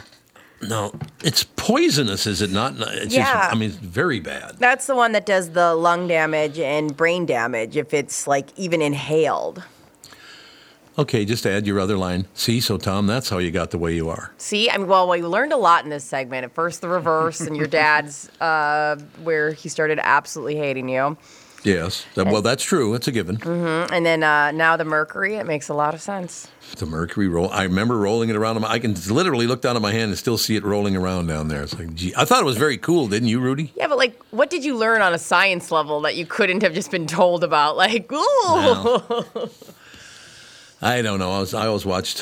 What, what was that? What was that scientist's name that was on Doctor, Doctor Don or something like that? He, he used to do a science show, The Whiz or the. I don't remember what the hell it was, but it was a really cool thing. It was the first time. What would you? What, what was it? Baking soda and vinegar. When you put them together, they kind of foam up like mad. Yeah, that's how you made the volcano for the science project. Right. Yeah. Mm-hmm. So that's what we did. I remember it. Number six, Teflon and nonstick cookware, which has cancer causing chemicals. Well, thank you. Uh, the primary concern is a chemical called perfluorooctanoic acid, uh, which was used to make Teflon until 20, th- until 2013. Jesus, hung on for a while, huh? Uh, here's another thing talc and baby powder and cosmetic powders that's been linked to cancer. Number four, batteries and fertilizer containing cadmium. Yeah, that was not good either. God, how many people made money by poisoning people to death? For Christ's sake. Millions, Tom, millions. Apparently. Uh, buildings and household appliances that contained asbestos. Jesus, how are we not all dead, for Christ's sake? Ah, that uh, asbestos poisoning, I guess, is just horrible. It's just anguish until you die. Mm. Not good. Number two, chemically made colors with arsenic pigments. Jesus, it's arsenic, it's asbestos, it's cadmium. It's, you keep everything's poison. Yeah, these are all the things we grew up with. Yes, sir. Yeah. Yeah, you're absolutely right. 10 things that used to be normal. And the number one is lead based paint and leaded gas. Mm. Just keep puking that gas into the air. That's got to be really good for the kids, don't you think? Yeah.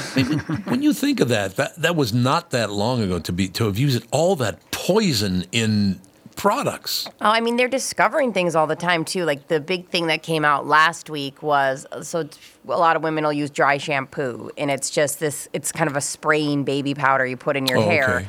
And they talked about um, most of them have. It's like using that once is like having like ten cigarettes because of the chemicals you inhale when you spray that on your head. Jesus. So that's fun. Unbelievable. You guys All ever right, you use? Oh, I'm sorry. uh, Do you guys ever use the heated blanket? Yeah. Yeah, oh yeah.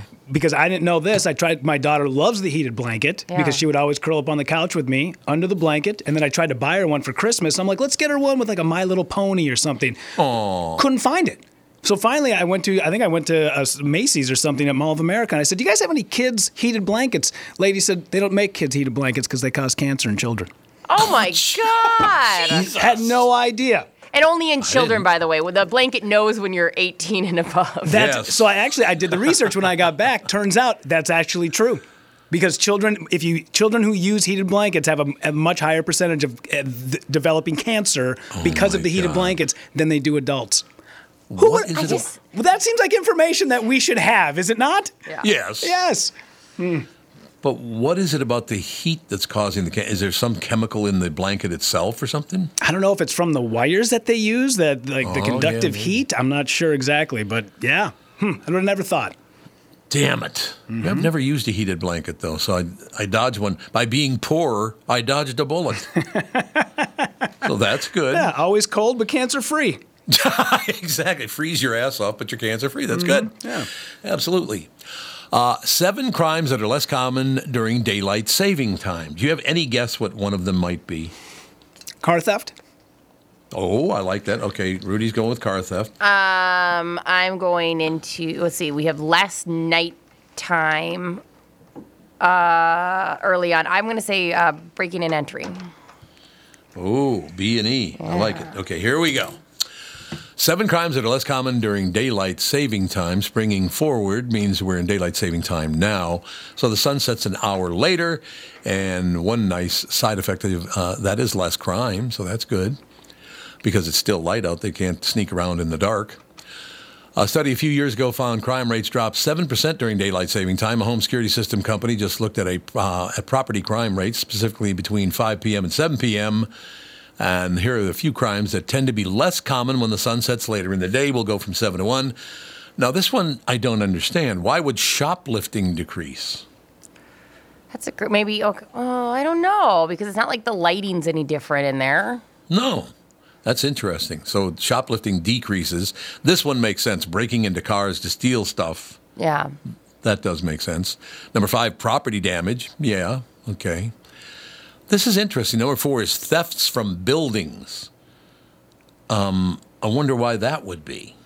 Because buildings have lights in them. Yeah. That's weird. Is weird. Uh, number three, theft of car parts like catalytic converters. Are we ever going to get over this catalytic converter theft thing, or is it? uh, Can they? Is there somehow they can make it harder for them to do that? You can get like a lock thing. Oh, you can? They, they, I mean, they advertise it. I don't know. I'd love to hear if a listener would call in and tell us if they even work. Um, but they're 952 600 2575. Um, but yeah, that, and, and is that, is it just me or is that new? Because I feel like that's new to like three years ago. Yeah, The- maybe. Yeah, the cage. I know that they were like going around. You know, you could take like a like a metal like it's like a metal pen where you can write on metal with it. Yeah. They would Ooh. actually go in. They'd put a number and your name on the catalytic converter, and then they found out that. Well, just when they steal it, they just scrub it off anyways, and they're like, "No, this scraped on the ground, so it just uh, No, no, like, namer on it." Yep. Is stealing those new? Because I never even heard about a catalytic converter until like three years ago. Yeah, I th- probably in the last probably five years or so. I mean, it happened at the Hubbard Building one day, middle of the day, like 11:45 a.m. in the front. po- In the, What? Yes, in the front lot. All of a sudden, like out of nowhere, you just see this car come screeching in. Some dude jumps out. He hops under the vehicle. Twelve seconds later, he has a catalytic converter in his hand. He jumps in the car and they drive away. Honest to God, no, no, no where, was it in the front? The, front, visitor yeah, lot? the front part, the visitor lot. Yeah, Oh, yeah. sure, Mhm. that makes Yeah. sense. Yeah, because they, they locked that bad boy in the in the back up. You can't get into that one. So, Mm-hmm. Jesus, that's amazing. That's very ballsy. I will tell you that. Oh yeah. Uh, stolen cars and robberies and muggings were the other two uh, of the seven crimes that are less common during daylight saving time. So actually, we have less crime in our lives, and I suppose that's a good thing, correct? We need to take a break. We'll be right back in a few minutes. Uh, Channel 5 Eyewitness News. Chris, E- uh, Chris Eggert will join us uh, just about three minutes from now. All right? See that snow on your lawn? Two weeks from now, it'll all be gone. It's time to say goodbye to winter and hello to spring lawn care. If you want the best lawn on the block, and who doesn't, You've got to go with my friends at ProTurf, a Minnesota lawn care company since 1982. Don't be sending that lawn care renewal contract back to the company that did lousy work last year. Why would you want to do that anyway? Go with the company that has service techs with over 20 years of experience who service the same routes so they get to know your lawn. Very, very smart idea. Schedule a free in person lawn care analysis and estimate now at professionalturf.com. That's professionalturf.com. Once the snow melts, ProTurf will send an experienced service tech to assess your lawn, customize a slow release fertilizer and weed control plan that is environmentally safe and guaranteed for superior results. A beautiful, healthy lawn free of crabgrass, dandelions, and broadleaf weeds. Be sure to check out their amazing landscape projects and ProTurf services, irrigation systems too. They got it all at ProTurf. ProTurf, exceptional lawn care, landscape, and irrigation service. Check them out at professionalturf.com. Now that you know you can listen to the new Tom Barnard Morning Show online, or better yet, on the new Tom Barnard Show app, let's tell you how to listen whenever you want to hear the show. It's called Podcasts. If you downloaded the Tom Barnard Show app, congrats. Just go to the stacked three line icon, bottom right corner of the screen, and click on the word Podcasts. That's it. Choose one and listen whenever and wherever you want. If you're on your computer, go to the website, tombarnardshow.com, click on Podcasts at the top, choose Tom Barnard Morning Show.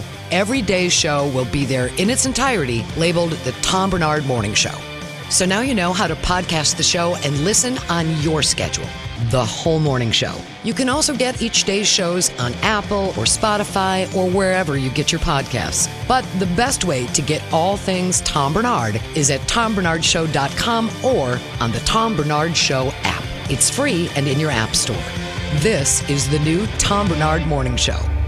Eric was way behind on his taxes. I owed a lot of money to the IRS, almost $15,000. I tried to make payments. The IRS wasn't satisfied with Eric's efforts, so they came after him full force. They're coming to put a lien and a hold on all my income, my home, my car. I was just overwhelmed at what to do. Then Eric called Optima Tax Relief. When Optima Tax got involved, the calls would stop, the threats would stop. It was easy like, uh, one, two, three. Optima Tax Relief is A plus rated by the Better Business Bureau, and their team of expert tax professionals took care of Eric's problem. I owe fifteen thousand, and now my debt is clean. I don't owe anything. Take Eric's advice. If you have a tax problem, you need to call Optima Tax now. Call Optima Tax Relief for a free consultation. Call 800 343 6460. 800 343 6460. 800 343 6460.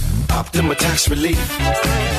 Some restrictions apply. For complete details, please visit OptimaTaxRelief.com. This is the Tom Barnard Morning Show podcast. We are back, ladies and gentlemen. Uh, it is 822 now. 22 minutes after 8 o'clock, and the lovely and talented Channel 5 Eyewitness News, Chris Eggert, joins us now. What do you think? Lovely and talented? Do you like that?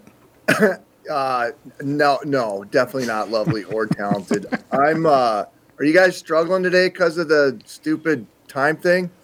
Uh, no, actually great. Oh, apparently Brittany is. Yeah, I am. But also, uh, you forgot to mention Oscar famous Chris Eggert because all his What? face was constantly in the Oscar commercials. My mom and husband were very excited because I was like, "Oh, that's Chris Eggert, the guy I work with." And you were every commercial break. There's Chris. Bam.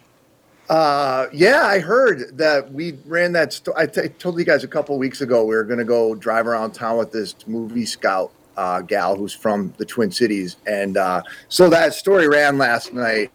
So that yeah, I suppose that commercial was on a, long, a lot last night, huh? Yeah, big time. Why Well, didn't I you was watch sleeping. it? Oh, you were sleeping. No, that's true. You have to get up very, very early. Yeah, So, I mean, uh, yeah. no, you go, Tom. No, I just wanted to run this by you. I just there's something I want to do that I don't think has ever been done in the uh, in the broadcasting or digital business. I am literally going to. I want to put together a trip to Vegas with the morning show, uh, the Tom Barnard show, and then I wanted the Soucheray show and Score North to all go, bring their audiences. We'll all go together, uh, and you have to come too. I'm in. Let's go. right now. There you go. Um, the great part of this, and Brittany probably remembers this. Rudy, you would hate this so much, probably as much as I did.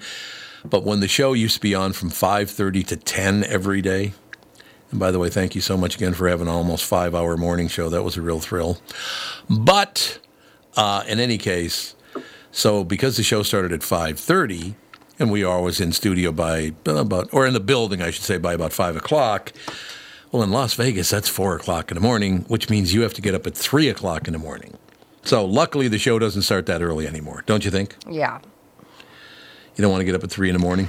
Well, I mean, I was also an intern for some of mine, and some uh, some tactics we would use is we just wouldn't go to sleep, and yes, yes. that was wild. Very fun though. So, what do the three of you think? So, Chris likes the idea. Uh, Brittany, Rudy, what do you think of the idea? I'm in. Uh, I've never seen anybody's eyes perk up as fast as Chris Eggert's when when you said let's all take a trip to Vegas. There was like there was something behind that like I need to get out of town for Hey. a couple of days. That became a work trip automatically. So uh, let's go, like now. Yeah. One thing we have to do if we do it, and I I insist, so don't try to fight it, anyone. Uh, we got to go to Rao's. You ever been to Rao's restaurant in, in Vegas? Mm-mm. Uh, the reason it's very, very famous in New York, Rao's is up, uh, well, it's pretty much in Harlem. Uh, RAO is how you spell the name of the restaurant, and you cannot get in. Uh, the Pellegrino family owns it. You know Frank Pellegrino, right? He's in well, he's on some TV show or something, isn't he? Like a detective show or something. Frank Pellegrino. I, you'd know him if you if you saw his picture. But his family's the one that started it. I don't know how many generations ago. You cannot get in the one in New York. I mean, unless you're wired completely with the family, you ain't getting in. So to be able to get to, into the one in Vegas is just incredible. But my, and I am sure he's no longer around because this was 25 years ago. Died in 2017. Frank Pellegrino did? Yep. I didn't know that. Damn it. Yeah. You recognize his picture? I do recognize this picture. uh, A couple of the movies in here, like um, uh, let's see, Happy End. I do remember. He had a couple of decent, like you know, uh, law and gangster themed television productions that came out. But yeah, 2017. I th- I thought this guy was still around, but I guess not. I did too. I had no idea he had died that long ago. My God! But my one of my favorites, and I he the, the guy's not around anymore, and I won't use his name, but I love the guy. He was an Italian's Italian from New York, the the greeter at Rao's in Vegas. He was a greeter, and he was about probably six four, probably weighed about three twenty. Not a fat guy, if you know what I'm saying. I'm standing there talking to him the first time. I got to know him pretty well, and so the first time I was just standing there talking to him, there were people in line, and he wanted he would engage me, and I was talking to him because you know there are people behind me, and about I don't know two three minutes into our conversation, the guy next in line says, "Hey, the rest of us are trying to get in," and he looks over and he says to the guy, "You know the problem with that is now you ain't getting in at all, you dumb bastard." Get the F out of here. yeah, don't tell an Italian greeter what to do. It's not a good idea. Not a good. Well, you know what? I'm going to work on that. And the, the the one problem I might have is Sush, but I got to work. I got to work Joe hard on that one. He'd have a ball. I get. Wouldn't he have fun? I don't know. Does he ever have fun? well, there and you I'm go. not saying that to be mean. I love the guy, but I like I've he's always got the same, generally the same look on his face. He very does. intently focused on things, you know. Well, he's a professional. That's all I have to say. Yes, he is. Yes, he is. Well, we'll get rookie on our side, and then we'll get we. I know how Yes. to break these people down. Like, Well, for sure, Kenny will go. Yeah. Reavers will go. we'll we'll show a direct flight. We'll say we'll get you in and out. Trust me, I know. I, I don't know why I say this, but I think I can work with a curmudgeon. I don't know what What? why I think I can do this, but I think I can do it. I don't know. Shut up. We'll see what we can do. What do you think, Chris? I think we should get it going. Let's Anybody go. else you want to bring? Nah. No, I don't want anyone else coming. So basically, you're, you're saying Dan Seaman and Amy Daniels are out. They don't get to go. Uh, th- th- I mean, I'm good with them. Oh, you had to think about it though. No, no, no, no, no, no. They're, they're- I, I love, I love Amy. I don't know Dan as well. Oh, but, don't you? um, I'm in. Let's go. Get them. Let's Ah. all go. The you two in as well. Yeah, why not? I'm, I'm good. I Mm-hmm. love Vegas. We would have so much fun. Honest to God, the one thing I will miss is every time we went to Vegas for I don't know twenty years in a row or whatever the hell it was. I would always have dinner with Louie Anderson, and obviously I won't be able to do that anymore. Oh, that's sad. Louie, I miss Louie. I miss Louie a lot. He was a big, uh, big friend of my wife's, my mother's. I guess I came in about fourth or fifth in the friend lineup, you know. But it was just great having him around. But I- I'll get to work on that, and let me think about that because I gotta, I gotta talk to Dan and Amy about that because that that trip is very hard to put together. But the one year we drew 5,500 people on that trip with the KQ Morning Show. Wow. Wow. I will never forget 5,500 people showed up at the morning show every morning. It was unbelievable to see. That's crazy. So much fun, though. So, what's happening in the news? Any any good news this morning? Oh, I don't know. What's your definition of good? okay, well, I'll just sit back and listen then. Uh, uh, uh, uh, our big local story that we had this morning, and you know, uh, you're familiar with the phrase NIMBY, right? Yep. Not in my backyard. So Yep. they're talking about building a bike path along Summit Avenue in St. Paul, like a four mile bike path. And a lot of the folks along the street are not really happy about that um, for obvious reasons. Do you feel like that street needs to be changed? Oh, Summit Avenue. Yeah, they, yeah, messing with Summit Avenue is not something a lot of people are interested in at all. Well, that's what I mean. I mean, it's so, I mean, it's picturesque as it is. Um, the city engineers say something has to be done with it. Uh, and part of this idea is to put a bike path through there. Now, what we're hearing from the argument against is they're worried about the trees. Oh, sure. I feel like that is a good starting point to put up opposition, right? Like, you know what I'm saying? Like, uh, generally, when things like this happen, if there's a environmental angle, people tend to take that one first because it's it's sure it's less it's less Obvious. I don't know. It's less yeah, obvious. than just saying no. We don't want we don't want a freaking bike path right in front of our beautiful houses, right? That you're right is- though. It does need something. I mean, driving there, especially with all the colleges and things around there, it's like this is Mhm. wild. It's like the wild, wild west when you're driving over there. Yeah, I'm. It's just gonna. I mean, who knows how that'll get worked out? But that uh, that's in the early stages right now. That that was one of the, the big stories we had today. But I mean, I definitely get the point of somebody. You live in one of those houses along that street, like that is, you know, that's as baller as you can get as somebody living in the Twin Cities. And then the idea that all these uh, people in their their awesome bike clothing are going to be, you know, the flying by Right. Spandex? Why do they have to wear that? I don't know. Well, I'm not a fan. You biked a while. Like uh, biking is kind of your thing. Like I love biking. I Yeah. absolutely Did you wear love the biking. suit? No, no, no. You don't want to see me in that suit. That would not be good. I kind of want to wear it just to like be the guy who walks into the bar with freaking skin tight, like all your junk is just right there on display for everybody. Got the and, and they got- and they got where the cleats in, so the cleats are clanging all over. Oh, yeah. I, Oh. I don't get it. I remember too is that like I was doing uh, when I lived in Minneapolis, we would do bike stuff, and we were gonna do go for a long bike ride and then go to a Twins game, and I was not like super in. Uh, I don't know how to say like my booty wasn't ready to do that, so I bought like the shorts with a little bit of padding on it, Sure. and then I could not get over the fact that I felt like I had like everybody could see this giant pad on my butt. Like I could the casualness was gone in my life. Like I just kept being like everybody thinks I'm wearing a diaper right now. It was not Which you comfortable should. as they as I was. So You absolutely should have worn it.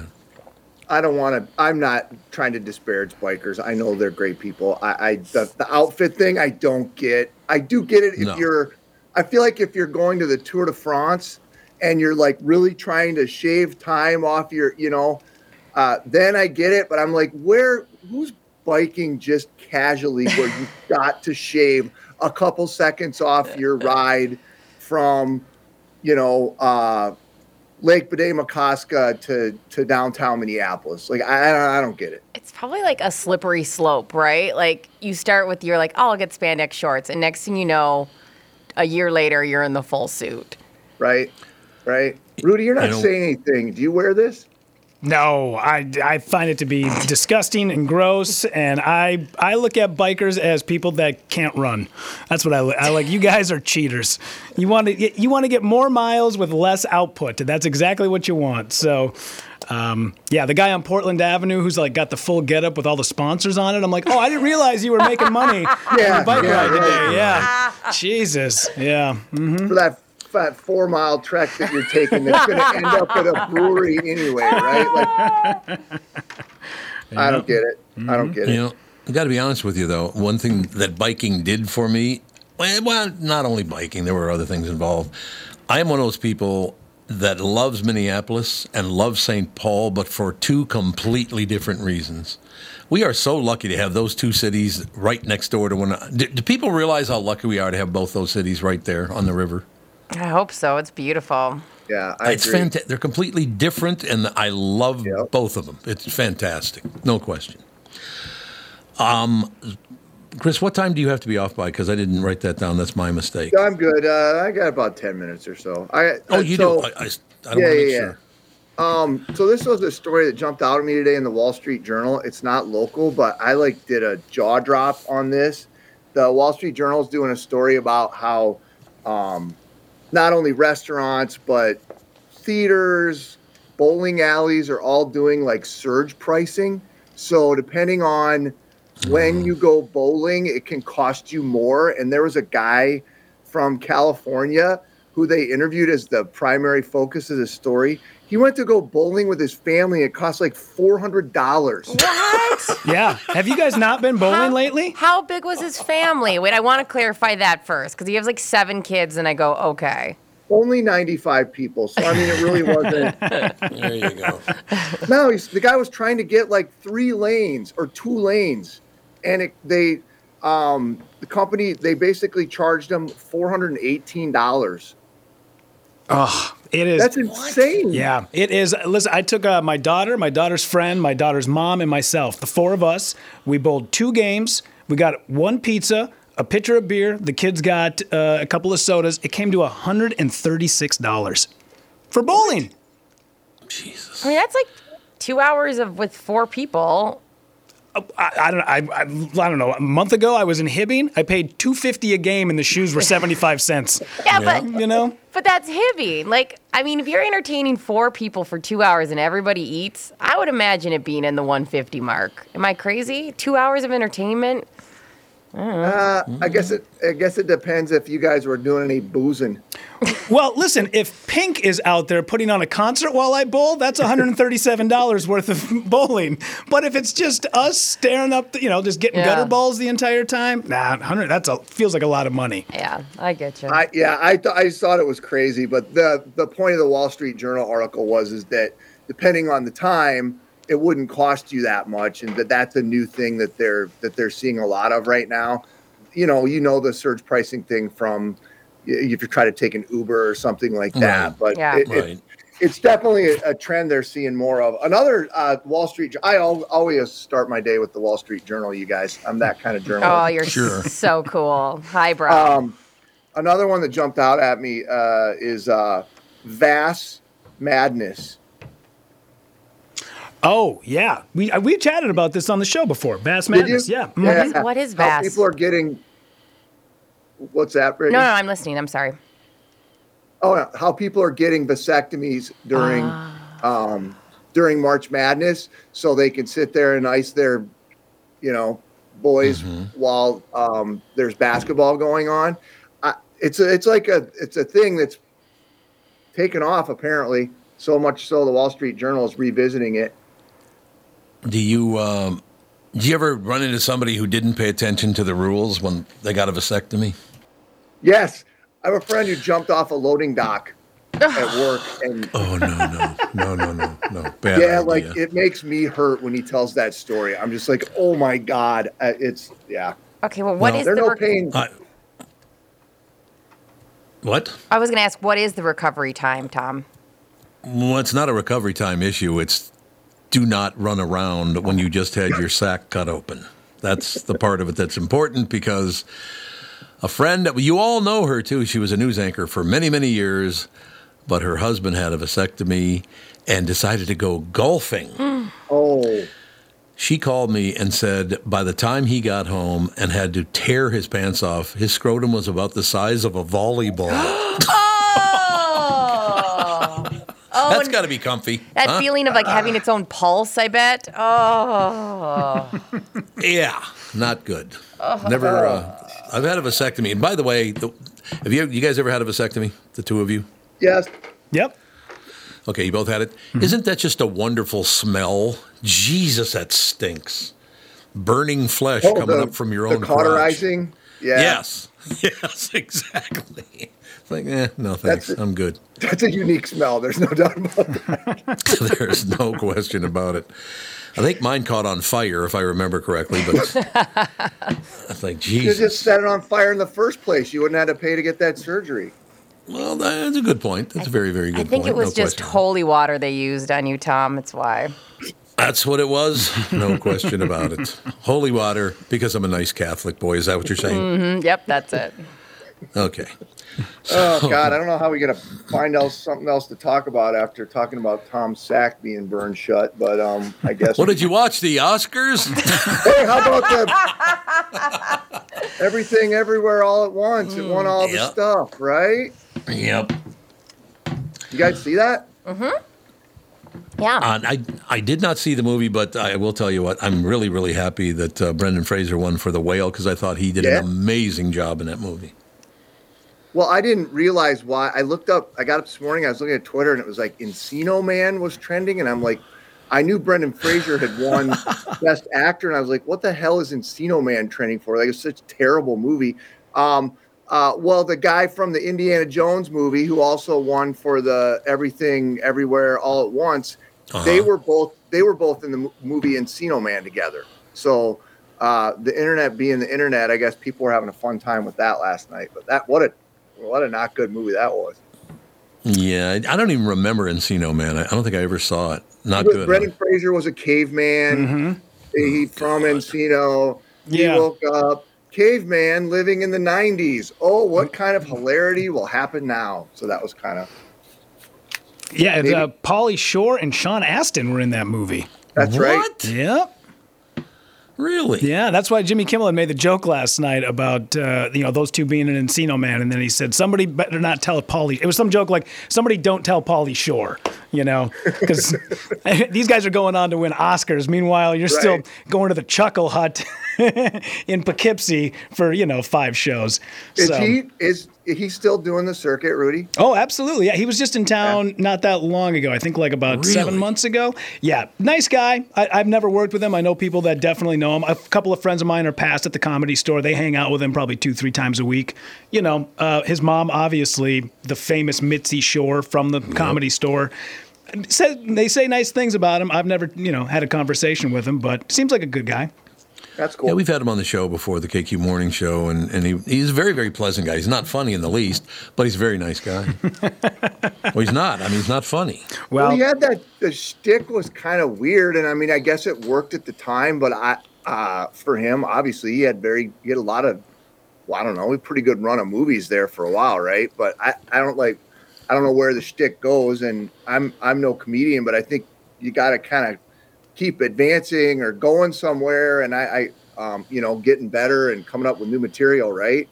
Mm-hmm. Yeah, the story kind of goes the people at the comedy store, especially the older guys that watched him as a kid grow up, were a little miffed that he was this character and got famous. Because those guys have been pounding it out for years, trying to, you know, develop their craft and get their big break. Meanwhile, this guy's going, "What's up, grindage, buddy? Woo!" and then all of a sudden, he's getting million dollar movies. Yeah. Yeah, I forgot about. Thanks for taking us back, Rudy. I, I Oh, yeah. totally forgot that was. Uh, I, I just remember him with the hair and like headbands, and he was the same dude in every single movie. And I'm like, oh, it's look, it's Pauly Shore. He's so he's funny. Um, Tommy, did you know Bud Grant at all? Yeah, I, uh, well, I, I shouldn't say I knew him. I met him many, many, many times, talked to him many, many, many times. And I told the story earlier this morning. The last time I had him on the KQ Morning Show was, you know, several years ago now. But after having him on for about 7,000 times, he goes, Well, let me tell you, Bill. I'm like, Oh, Okay. Apparently, the personal contact with me uh, didn't wasn't all that impressive because he didn't even know my name after about 15 years. I mean, yeah, put in your time, Tom. People might start to recognize you and know who you are on the radio, right? Once I get to that 75 year mark, I think it'll really open up for me. That's Well, what I'm that's- thinking I- anyway. I um, I just the uh, to me the like coolest thing the guy ever did was when he walked out in his short sleeve T-shirt or was Yes. walked out with the with the polo shirt on at the I think it was the, it was the Seattle game, right? It was when when Blair Walsh missed the kick. Yeah, I think it was that game, right? Yeah. And like, Yeah. what a badass! Just walks out. Such a Minnesota thing to do, right? But uh, you know he had a coat somewhere. I Yeah, no question about it. Well, you would Right. hope so, but we were talking earlier that, that Mike, his son, is a great. Is he still coaching out at Eden Prairie? His son? Good, good question. I'll look it up.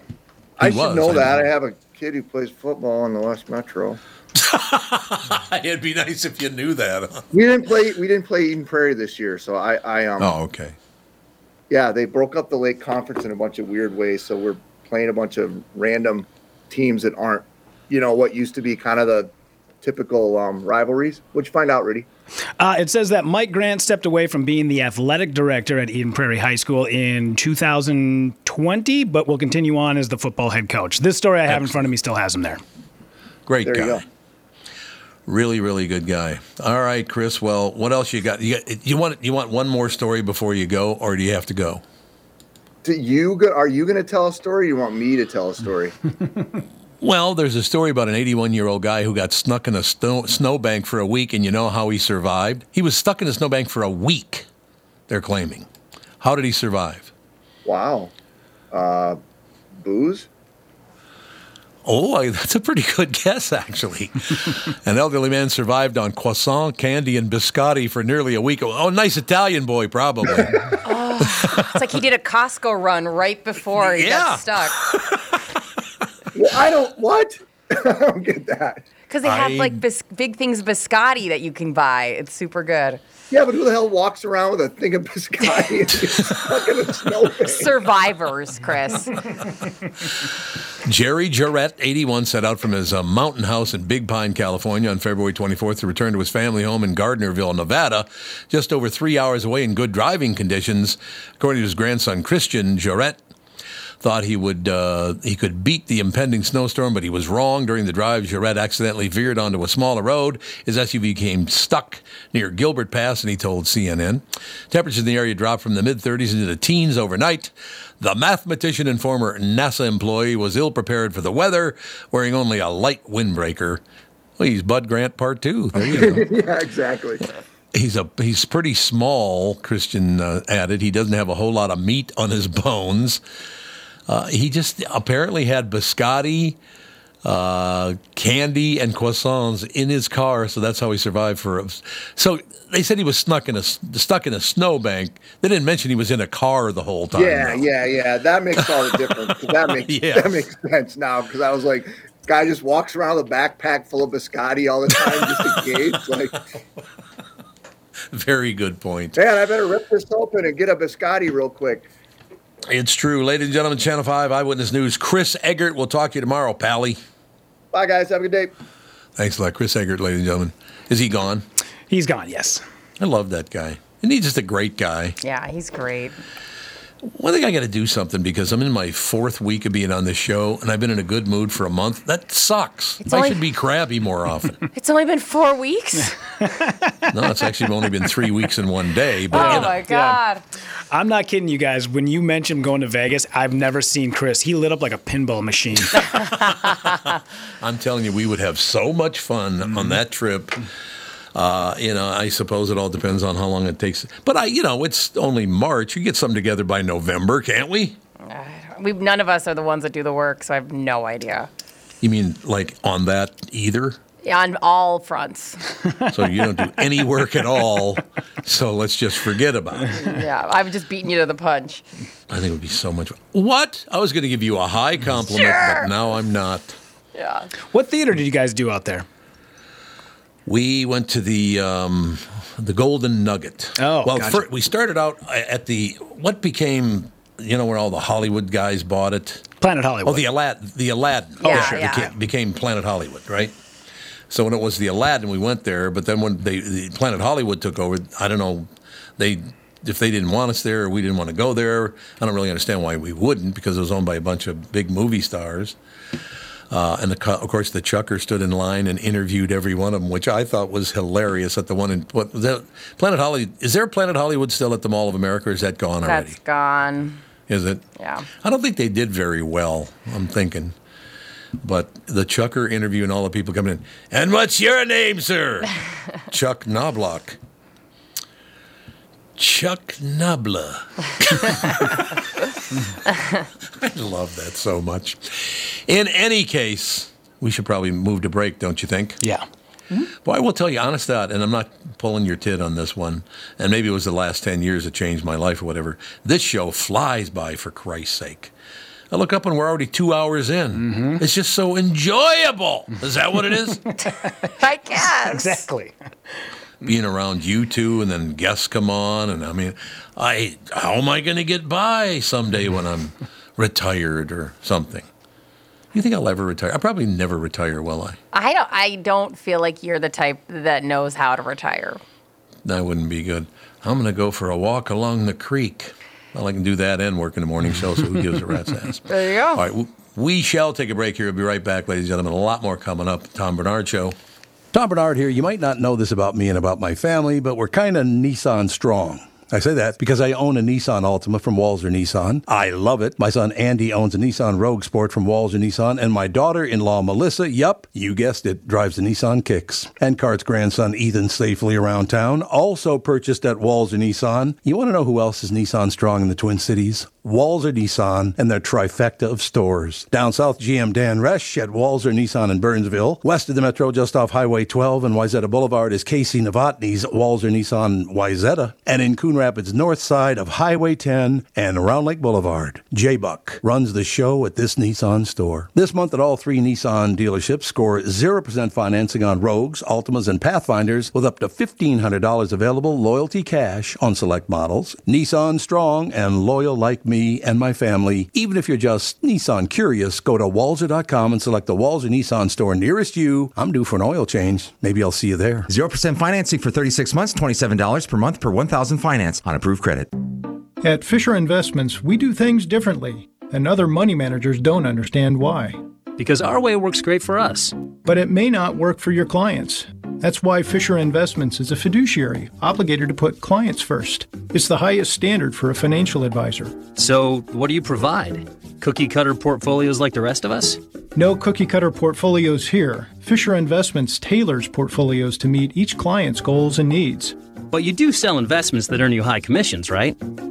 And make commissions when you make trades for your clients?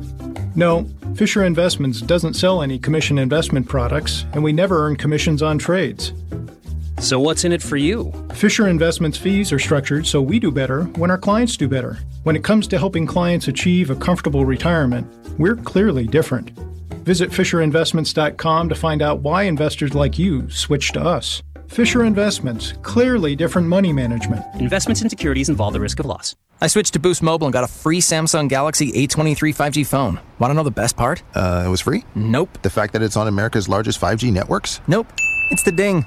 Oh, yeah. Love the ding. Right? It's all about the ding. It's the dingarooski, the dingaroner, the ring a ding ding. Unleash your power to save with Boost. Get a free Samsung Galaxy A23 5G phone when you switch. Boost Mobile. Unleash your power. And the ding. Limited time offer. New customers only. Available on select networks. 5G not available everywhere. One device per line. Tax excluded. Additional restrictions apply. See your local Boost Mobile store for details. Adopt US Kids presents What to Expect When You're Expecting a Teenager. Learning the lingo. GOAT, G O A T, acronym, stands for Greatest of All Time. As in, spaghetti sandwiches for dinner? They're my fave. Dad, you're the GOAT. You don't have to speak teen to be a perfect parent. Thousands of teens in foster care will love you just the same. Visit adoptuskids.org. Brought to you by the U.S. Department of Health and Human Services, Adopt U.S. Kids, and the Ad Council. This is the Tom Barnard Morning Show podcast. Yes, indeed, she's absolutely right. Uh, pretty much every car has Bluetooth in it now, does it not? Yeah. I think. Yeah. I mean, I I have a car that's God, how old is that car? Car it's 10 years old and it has Bluetooth, so I got to believe everything from the last 10, 12, 15 years has Bluetooth in it, doesn't it? Yes. I got a 2008 Honda Element that has it, so See, feels like it's been around for a little bit of a time. Yeah. So all you got to do is take your phone out, hit the app. It'll connect to Bluetooth, and you can listen on, to the car radio just like you would any other antiquated device. Ah! Ah! Little shot there. I have to ask you guys a question because we've been talking a lot about uh, obviously the uh, Oscars last night and this, that, and the other thing. Um, been watching a couple of different things on on streaming. Uh, we finally finished George and Tammy last night, which was brilliantly done. Really, Jessica Chastain was in it, and uh, I mean a bunch of really good people. Uh, Did you guys watch any of that? No, I didn't see that. Haven't yet. Yeah, it's it's really really good. It's basically about an alcoholic who marries a drug addict. Hmm. They're deeply in love. They're they both become huge stars, and it destroys their life. It's it's pretty amazing to watch the whole thing. All that success didn't matter because the booze and the drugs got in the way. Fantastic show though. If you get a chance, I would definitely watch it if I were you.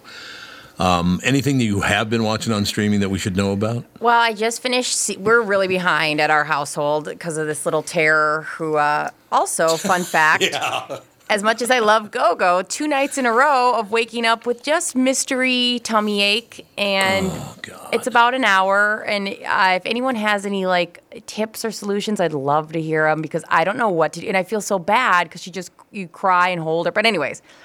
I digress. I we we just finished Ted Lasso season two because Oh, season okay. three is starting, and we're pretty excited about that. Um, it's okay. I think season two isn't as good, but season three, uh, they're claiming is is going to be kind of season one vibe. So So much better. yes, yeah, yeah, yeah. And then we finished Full Swing, which all of a sudden I'm watching golf now. So that's a thing. I guess I do.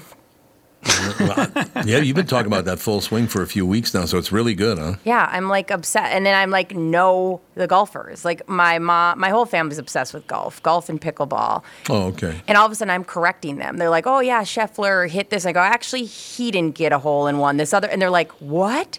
I was like, "I don't, I don't know what's wrong with me. I'm so sorry."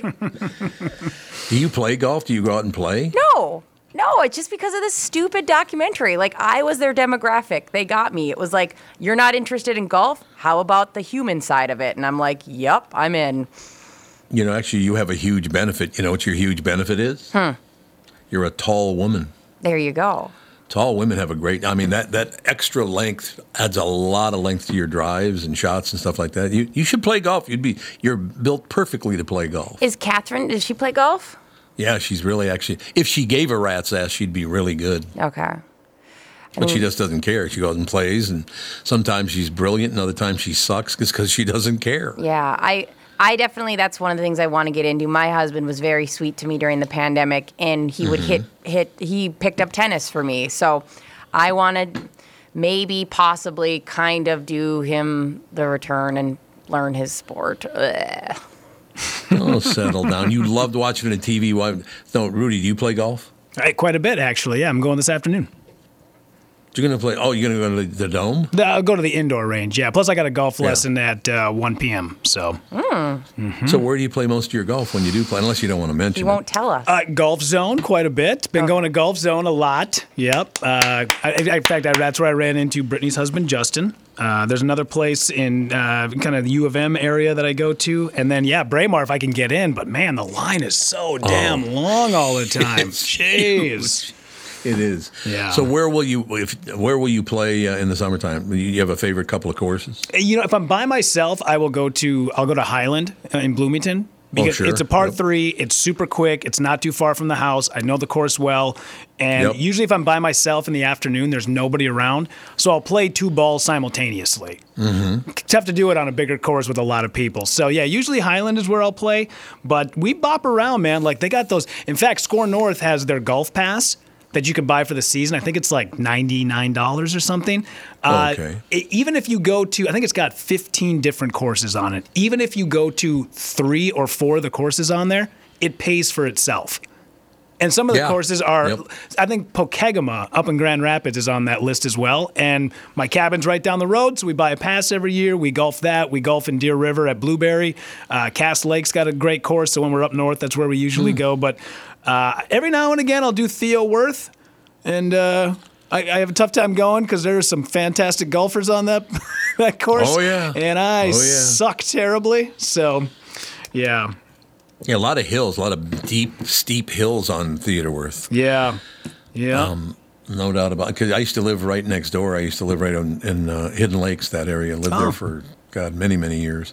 But um, the one thing that's great about that is you're out on a golf course, and I, I'm sure you've experienced this. And this is not a negative statement, it's just part of life. Because Theodore Wirth is, you know, right down the road. Um, it's the only place I've ever played golf where you're lined up to take a shot. And speaking of shots, you hear a gunshot go off in the background. what the hell? People shooting guns while you're playing. That's a few miles down the road in the neighborhood, but other than that, everything is good. But so you enjoy, even though because I'm not very good either. Uh, even though we're not very good, we enjoy it just to get outside. You hang out with your friends, or your girlfriend, or your wife, or your boyfriend, or whatever the hell, the hell's going on in your life. Uh, I have not played in six years, so this ought to be really, really pretty when I get back on that golf course. When you Jesus. when you get back into town, we're taking you to Golf Zone. Me and Rudy will because my my husband loves it there, and it's one of those All right. things where you can suck and still have fun because they you know you're right next to the person and they have all these like fun electronic games you play. Yeah, and yep. it it's a blast, and it's not like we're waiting on anybody. Like my I can hit, and my husband's not like waiting on me in the next you know Mm-hmm. hole. So um, yeah, we, in April we'll take you there because you never know what the weather's going to be like. Yeah. So where, where, where's Golf Zone? It's right on the cusp of like Shakopee, Chaska, and Eden Prairie. It's like that little weird little corner. I think it's technically Chaska or Chanhassen. Yeah, if you drive all the way to Chanhassen, and that's the way I go. Is I take 212 and then go south on I can't I think it's Grant Street or something like that. It's, It's just west of Lions Tap. That's the best way. Like, and again, I for the longest time thought my husband was absolutely had a mistress, and then I found out at this point it would be cheaper for him to have a mistress for how much time he spends at Golf Zone. Uh, he's never met Margot. We can't wait for them to meet. Um, he loves that place. Loves it. I would love to go. That would be so much fun to get out there. Yeah. The three of us go out and play. Is there one other person you'd want to even invite, or just keep it as a threesome? No, what, Catherine will come. Uh, Catherine, uh, one of my favorite stories about golf of all time. This is about psh, ten years ago, something like that. Playing golf with my buddies Kendall Norberg and Kevin Osgard and Rocco Mediate. Playing with uh, Rocco. I used to play with Rocco quite a Oh. bit. Matter of fact. What a lovely human being he is. Rocco? Oh, you know you know Rocco? I've, I've met him before. I met him right after he did the when he had his uh, uh, playoff with Tiger Woods. Remember that? Oh, in, the, in the U.S. Open. Yes. Oh, I met him right after that. I've got goosebumps. He is such a nice guy. Yeah, Rocco's a really good guy. He can play a little golf too. I don't know if you noticed that part. Pretty good. Pretty damn good. But uh, uh, one of my favorite stories about this is again about ten years ago. We go out to play, and I got a hold of one, you know, for best I could do in any case. So I, I hit it probably about. I think the farthest I can hit it now is about 260, something like that. And that's only if I catch it well. Used to be able to hit it over 300, but I'm in a, I'm a different age group now, if you know what I'm saying. So I catch my best drive, hit it right down the center at Golden Valley Country Club. Okay. And I go, man, God, that feels so good to do something like that. And Rocco gets up and hits his about 310, something like that. So he's 50 yards past me. And I said, Did you have to do that to me? I hit the best drive I could possibly hit at this juncture, and you had to hit one 50 yards past me. He said, I got some really bad news for you. So what's that? And he goes, Rory McIlroy would be about 70 yards past me. yeah. It's like, well, thank you. All That's right, great. Cool. I just know I suck more than I thought. Good to know. Hit the best drive I possibly can, and I'm not even close to being in the game. Such as like, so did you ever get a chance to play with Rocco? No, I, I just kind of met him in passing, and we I don't know we chatted for about three minutes or so. But yeah, really, really nice guy. Hmm. Do you know what he's doing now? Right? Did you hear he got a job? Did you hear that? Well, when they had his playoff, they said he only made $13 million last year to make ends meet. He had to pick up some golf lessons and give golf Yes. lessons. I was like, oh, to make ends meet. So uh, I, I imagine he must be doing some sort of commentating or something, right? He's on Sirius XM now doing a golf show. Nice. So that's pretty damn cool. I'm very, very. I've not seen Rocco because I haven't played golf in six years. I probably haven't seen him in six years. You spent a lot of time with him, uh, coming over to the house, hanging out with the boys, and playing golf. And yeah, he's Uh, well, maybe that's what we'll do. We'll do Brittany, Rudy, Tommy, and Rocco. I'll go mediate. Okay, and then he'll my husband's gonna act like he's not a part of it, but you know he's gonna be right next. He's the idea of me saying, "Hey, honey, I'm going to Golf Zone." He would be have that car going. So, especially if you guys were all going, yeah, he's gonna have to come along. Why don't we do this? I'll, I'll pass along his number to whoever uh, books a guest and all that stuff because you know I do it, but I don't know when the guests would be a good time because you guys have all that information. But uh, I can get a hold of Rocco and either have him call you or you can call Rocco because I haven't had him on a show now in a while. So having him on this show would be pretty terrific. Yeah, definitely. I think anyway. Mm-hmm. And you could never tell he's Italian from the way he acts. oh, yeah. Yeah. You know I'm. I'd, have to, I'd, I'd be asking him tips because I finally booked a golf lesson because after I started golfing when I was 14. I am 42. And the other day I watched a video called Golf for Beginners. Yep. And I was like, maybe it's time. Maybe it's time we talk with somebody about getting this swing under control. Uh, do you think it's just a situation where you just get too? My problem is I get too excited. I get all anxious from being excited about it, and then that does not work. Yeah, I, I don't. I don't. It's a weird thing where like I feel like my swing is exactly the same every single time, and sometimes uh, I hit it as straight as an arrow for 250 yards, and sometimes I shank it into the tee box right next to me, and I'm like, nothing changed. Yeah. That- and nothing. I didn't do anything different. Why does one ball go straight and the other one goes way off to the right?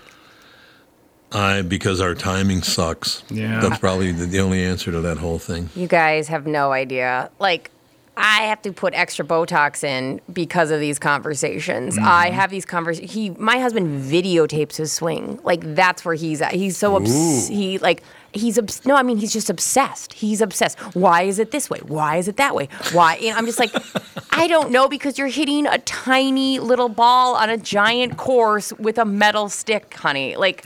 What do you want? What do you want from me? Like the these conversations are constant. Okay, we do have to give out the number again because I'd love to hear comments. 952 600 2575, correct? Yes, nailed it. Call in. Because the one complaint I have about golf now, as compared to six years ago when I last played a lot, um, what is with everybody playing music at full volume on their cart? What is Oh, that now? Is that a thing? I hate it.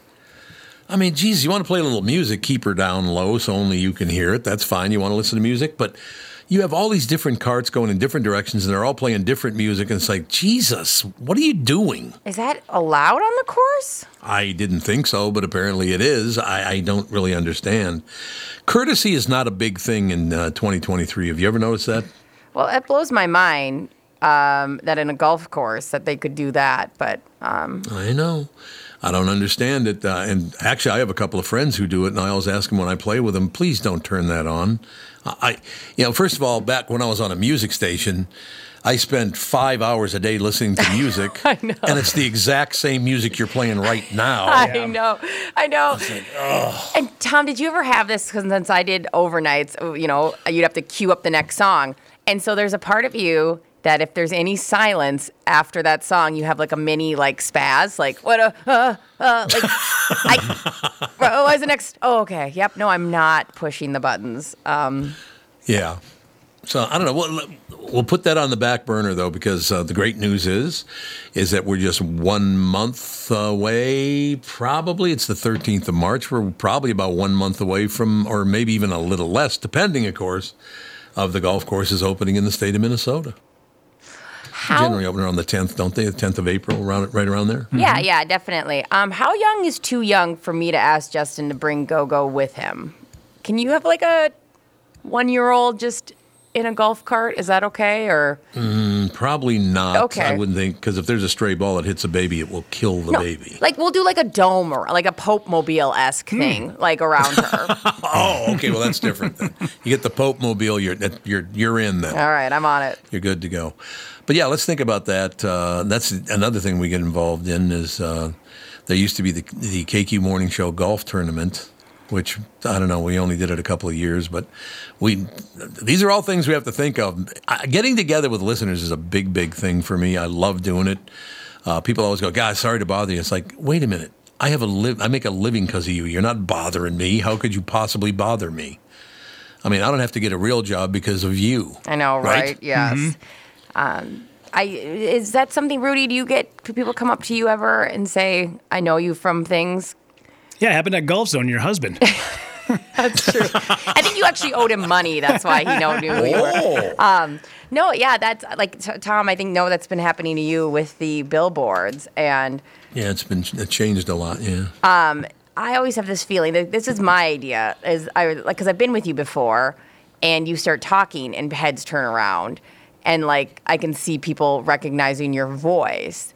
Yeah, that And ha- does happen. Was that common then? Like when your their, your kids were young, like would people approach you a bunch? Um, you want to know some real stories? Because Catherine brings them up once in a while. Yeah, I'd love it. That morning show got so big. Yeah. Again, it was the highest rated morning show in America. It was huge. It was everything. Every It was. yes. It was, and then they sold it, and guess what happened? I but know. anyway, I know. moving forward uh, with that whole idea. No, it's. Um, now I got distracted by my own anger. Anyway, moving forward. What the hell was I talking about? You were talking about were you story. I asked you, did ki- people approach you when you had the kiddos at a young age, uh, like recognizing you? And you said you were going to tell me some story Catherine had mentioned. we had to deal to learn how to deal with it. Mm-hmm. And again, I was grateful that people come over and say hello because you were the reason the show was so damn successful. Yeah. Right? But literally, we would go to, let's say, the Dairy Queen up in Rogers because we lived out in uh, Dayton at that time. Yeah. We go to Dairy Queen, and people would just come over and sit at our table, Yeah. which was kind of weird. Not I mean, great. Yeah. not something that I would do, but I, again, I mean, I'm talking to people who I make a living because of these very people. I'm not going to go, get the hell out of here. What's wrong with you? You know, but, and, you know, when this show gets just a little bigger, you guys are going to have to deal with this too. Like on, on Halloween, we used to have, have to have two cop cars at our house because there would be no Hal- Halloween pranks because people, we're coming to your house and we're going to pull pranks. And it's like, no, no, no. There'll be none of that. As a matter of fact, one year the cops were at my house and I gave away pies from, uh, what was the name of that pie joint against? Not, I don't think it's around anymore. Is it Baker Square? Baker Square, are they still around? Not Mm. the one that near us they went under. The one on the one on 98th Street in, in Bloomington. That is not around for sure. I know that. Yeah. Oh, it's not okay. So yeah, we went to Baker Square, got a ton of pie, and handed out pies for Halloween, That's which a lot of people didn't get the joke, but you know, such is life. It it, it being that popular because it's not a fame thing. Famous for Hollywood. Uh, being that popular was it was it was this great. It did three things, and you guys will understand that being in the business, it did three things. You go, you're so grateful that that many people listen to your show and that take the time to come over and say hello. It's quite an honor. There's no question about that. Uh, the other thing is, you end up at night once in a while sitting in a chair with your legs wrapped around each other, sighing and wondering, how the hell are we ever going to keep this up?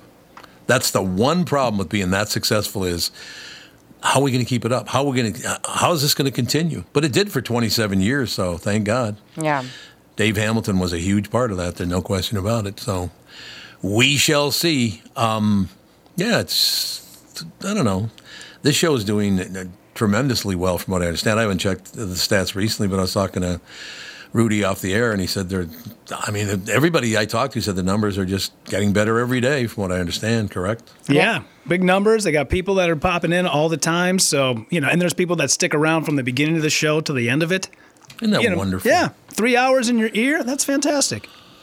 That is some support, is all I have to say.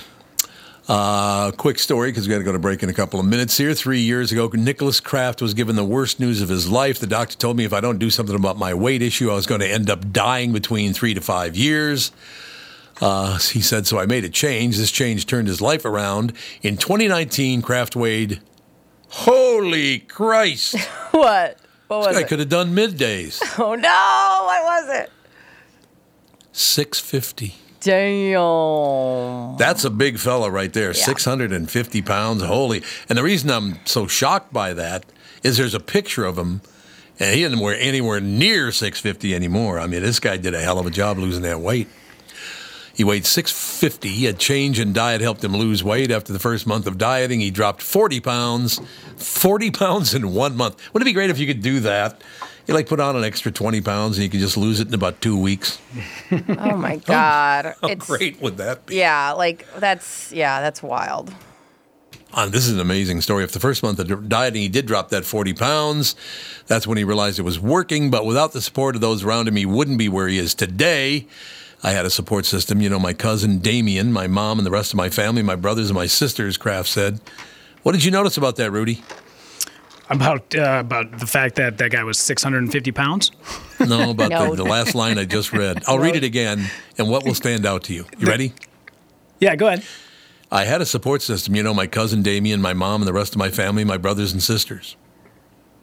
His support, support system is brothers and sisters. He has no dad, Rudy. There's oh no no, dad no mentioned. dad in the mix. I never thought about that. Oh man. There it is again, baby. I looked like a cheerleader. I was trying to spell it out Yeah. for him. I was like, Give me a D. Give me an A. Yeah. I was like, you're, you, come on. Yeah, I never. Yeah, you're right. I never thought about that, man. Huh?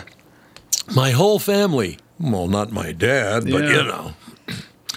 At one point, Kraft was contemplating killing himself. Why did he get in the radio? Thank you very much. To be. Uh, I thought about the suicidal thing, Kraft said. I had sui- suicidal thoughts before, too. I just basically talked to my grandmother. She's the one who really pushed me to think of, uh, of at the beginning, too. Well, and again, I suppose that's the reason you get up to 650 is because you're so damn depressed you can't live through life without just chowing down on everything in sight. And that would cause that, that great weight gain like that. Depression, right? Mm-hmm. Something like that. For those struggling to lose weight, Kraft said, do not give up. And that's great, great advice. If you put your mind to anything, you can do it and believe you can achieve your goal you just set your mind to. Now, Kraft is working toward getting skin removal surgery. His loose skin causes him pain, which is why he is now on disability. He says his insurance will not pay for it. However, he is hoping for a miracle. Um, so he cannot get the surgery because he can't afford it, and you and insurance won't pay for it. Damn, where does he live? Live in Hattiesburg, Mississippi. Let's go do a show in Hattiesburg and raise some money for him. What do you say? There you go. Oh, that's wild that the insurance doesn't cover that. It seems like it seems like that would like not be he couldn't live his normal activities with Yeah, I a mean, bunch of you skin. would- Yeah, you would think, but um, he look they they they they show him sitting on a park bench and. Uh, Unfortunately, he's kind of staring into the sun, so he's got his eyes closed. But Jesus, he doesn't. He looks to be. Well, Rudy, you saw the picture, didn't you? Yeah, You I did. Over. Yeah, yeah, yep. What would you figure him at? About two hundred now? Yeah, he probably seems about maybe about 225 somewhere in there. Yeah, but maybe. it- I mean, looks when you said it was 650, I was like, that seems like it's so much higher. Like anything over 500 seems like that's couch ridden, right? I mean, Yeah. Gilbert Grape's mom wasn't even 650. Like, Gilbert Grape, my I love goodness. that movie. Yeah, uh, but no, I mean, it looks like it's he's all right. I had a friend of mine that went through that whole surgery thing, lost a ton of weight. Oh, really? Yeah, lost like 375 pounds, and then had to go in and get the surgery. And he showed us like his underarm, you know, Yeah. after it was all done and it was healed up. Mm-hmm. And you guys remember, you know, when they like the the the stitch dolls where they just like take Sure. different parts and they stitch it all together. That is what his entire body looked like. Oh. Sure. And I, I said, well, I said, you know, it's got to be, you know, it make you feel uncomfortable or insecure. And he goes, if you would have seen what I looked like six months ago, trust me, having a bunch of scars and I'm thin is way better than what I looked like half a year ago. And how long ago was that? Oh, I, I bet he had the surgery probably five, six years ago. I was gonna say, I wonder if technology's gotten better now because now they can do like such little uh, incision marks with things. But Right. Mm-hmm. We have to take a break because we have SKOR North's Phil Mackey coming up next in the Tom Barnard Show. Well, just when you thought it couldn't get any better, Mike Lindell and My Pillow are launching My Pillow 2.0. When Mike invented My Pillow, it had everything you could ever want in a pillow. Now, nearly 20 years later, he discovered a new technology that makes My Pillow even better. The My Pillow 2.0 has the patented adjustable fill of the original My Pillow, and now with the brand new fabric that is made with a temperature regulating thread. The My Pillow 2.0 is the softest, smoothest, and coolest pillow you'll ever own. Say goodbye to tossing and turning and flipping your pillow over in the middle of the night. And more great news on the My Pillow 2.0. Buy one, get one free offer with promo code TOM. My Pillow 2.0, with its temperature regulating technology, is 100% made in the USA and comes with a 10-year warranty and a 60-day money-back guarantee. Just go to mypillow.com, click on the radio podcast square to receive the My Pillow 2.0 buy one get one free offer. Just when you thought My Pillow couldn't get any better, My Pillow 2.0 gives you the best pillow ever. Enter promo code TOM or call 800-516-5146 to get your My Pillow 2.0s now. Hello, I'm Brad Huckle, President and Chief Lending Officer at North American Banking Company. And I'm Mike Bilski, CEO at North American Banking Company, Bradley's partner. As a locally owned and operated community bank, we work with a lot of multi-generational, family-owned businesses. Take Raymond Auto Body of St. Paul, for example. Four generations of the Sumkowski family having successfully run the business. When they were ready to expand, we helped them acquire a new building, allowing them to service more vehicles in their state of the art shop. We've also helped them set up the next generation of owners, keeping the business and family for years to come. Tom here. If you run a family business like me or any business, you should be banking with Brad and Mike over at North American Banking Company. I know them and trust them with my banking. Every time I deal with them or their team, I know I'm working with experienced professional bankers. Sounds like we really won you over, Tommy. Well, let's not get crazy, Brad. Seriously. Why not bank with my banker, North American Banking Company, a better banking experience, member FDIC, and equal housing lender? Finding great candidates to hire can be like, well, trying to find a needle in a haystack. Sure, you can post your job to some job board, but then all you can do is hope the right person comes along, which is why you should try ZipRecruiter for free at ziprecruiter.com/free. ZipRecruiter doesn't depend on candidates finding you. Its powerful technology identifies people with the right experience and actively invites them to apply to your job. You get qualified candidates fast. So, while other companies might deliver a lot of hay, ZipRecruiter finds you what you're looking for. The needle in the haystack. Four out of five employers who post a job on ZipRecruiter get a quality candidate through the site within the first day. ZipRecruiter, the smartest way to hire. And right now, you can try ZipRecruiter for free. That's right, free. Just go to this exclusive web address, ziprecruiter.com slash free. That's ziprecruiter.com slash free. ZipRecruiter.com slash free. This is the Tom Barnard Morning Show podcast. We are back, ladies and gentlemen. Bradshaw and Bryant, personal injury lawyer seeking justice for the injured. Contact Bradshaw and Bryant at minnesotapersonalinjury.com. Bradshaw and Bryant bringing you SKOR North. Phil Mackey. Phil, what's the latest? Uh, Hattiesburg, Mississippi, you guys were talking about in your Yes, last segment there. Yep. The home of Brett Favre. Brett that's right. Favre has made Hattiesburg, Mississippi famous. And now he's uh, now he's bogged down in legal problems, trying to smuggle money away from charities. You know. Yeah, I was going to say, is it easy to steal money in Hattiesburg? Is that why you moved there? When you're Brett Favre, apparently it is. Life comes at you fast when uh, I will you're trying to never steal understand. from the kids. You know. So you made about what four hundred million in your career. So you got to take money from other people. What is that? Correct. Yes, that's uh, that's correct. I don't. I don't. Brett's never been. By the way, we're seeing the same thing play out to the like the Brett Favre waffling back and forth like 15 years ago. I'm going Mhm. to retire. No, no, I might go back and play for the Packers. No, I want to go play for the Jets. Uh, and and Aaron Rodgers kind of made fun of that for like 10 or 15 years, and now life comes at you fast, Aaron Rodgers. We're gonna find out here maybe this morning if he's gonna is he gonna Oh. retire? Is he gonna play for the Jets? We're not totally sure. Uh, and then he and, and then he, he's he's holding the entire league hostage, just like Brett Favre used to as well. So I wonder if this will just be a tradition that their new quarterback in 15 years will do the same thing. A so, by the way, thing, I'm sure you guys talked about uh, Bud Grant throughout the the show at some point, but man, I mean, what a what a gut punch for Vikings fans these last, you know, what five days? I mean, Adam Adam Thielen on a much lesser scale, him him you know parting ways with the franchise, one of the all time great players. We talked about that on Friday, and then you know what, less than 24 hours later. The I, I- I would say not only the figurehead of Vikings football, and Tom, I was born uh, after just a year after Bud Grant's coaching career came to an end. So I didn't I didn't get to live through his coaching career. But is it fair to say that when you're thinking of people that represent Minnesota, just when you look at someone, a picture of someone, someone famous or whatever, that Bud Grant as a representative of just Minnesota is probably on your Mount Rushmore? If you could pick four people to represent the history of Minnesota, would Bud Grant be on that list? No question about it. And so would Tom Kelly, and so would Sid Hartman. Yeah. I don't know who Yeah. the fourth one would be. Who would I, who would I go with the, for the fourth one? Phil? What do you think? Or anybody on the show? I mean, we'd almost have to go. We we just picked three sports figures. We'd probably have to go not like some sort of. Yeah. I don't know if it's like a political figure or. You mean or Nick somebody. Punto ain't up on that list? Nick, Nick Puntos Punto's probably on- has to be on the list. Yeah. with a dirty with a dirty jersey for no reason at all whatsoever, just sliding headfirst into first base. Guy, what are you doing? oh, I broke my thumb again. I'm on the injured list. Stop diving into first base, guy. How about this one? You ready for this? Now, this is the suck up setup. You ready? Wow. My Mount, Mount Rushmore would be Bud Grant. It would be Tom Kelly. It would be Sid Hartman. And of course, my lovely wife, Catherine. now, that's Look called sucking up, isn't it? scoring points. Scoring points. I will. I woke up yesterday, and I don't know. I'm kind of a. You've probably figured this out in the some of the conversations we've had. I mean, how when when when you were uh, when you were donning the Mickey Mouse ears, we had you know Don Shelby was hosting. We started talking about westerns from the '50s.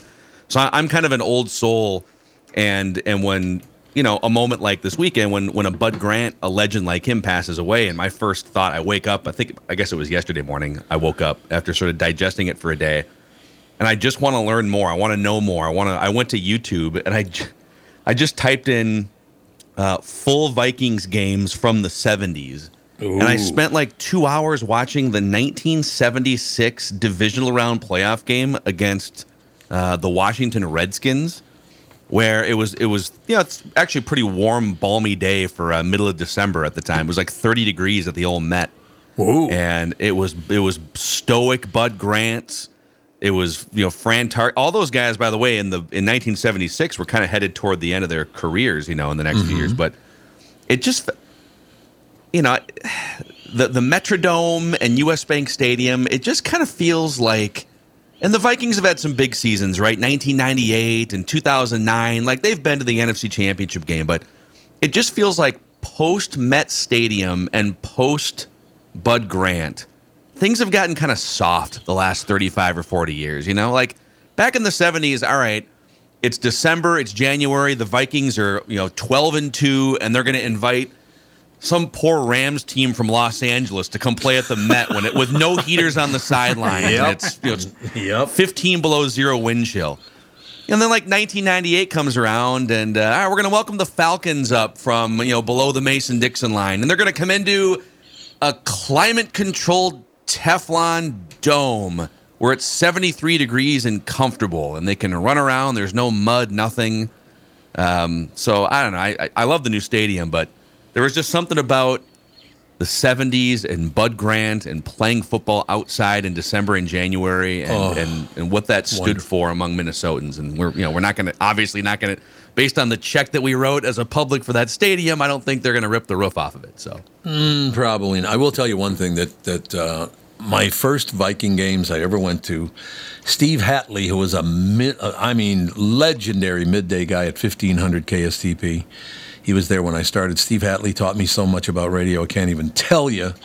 I mean, he, he took me under his wing, and it was just like, holy Christ! I learned so much.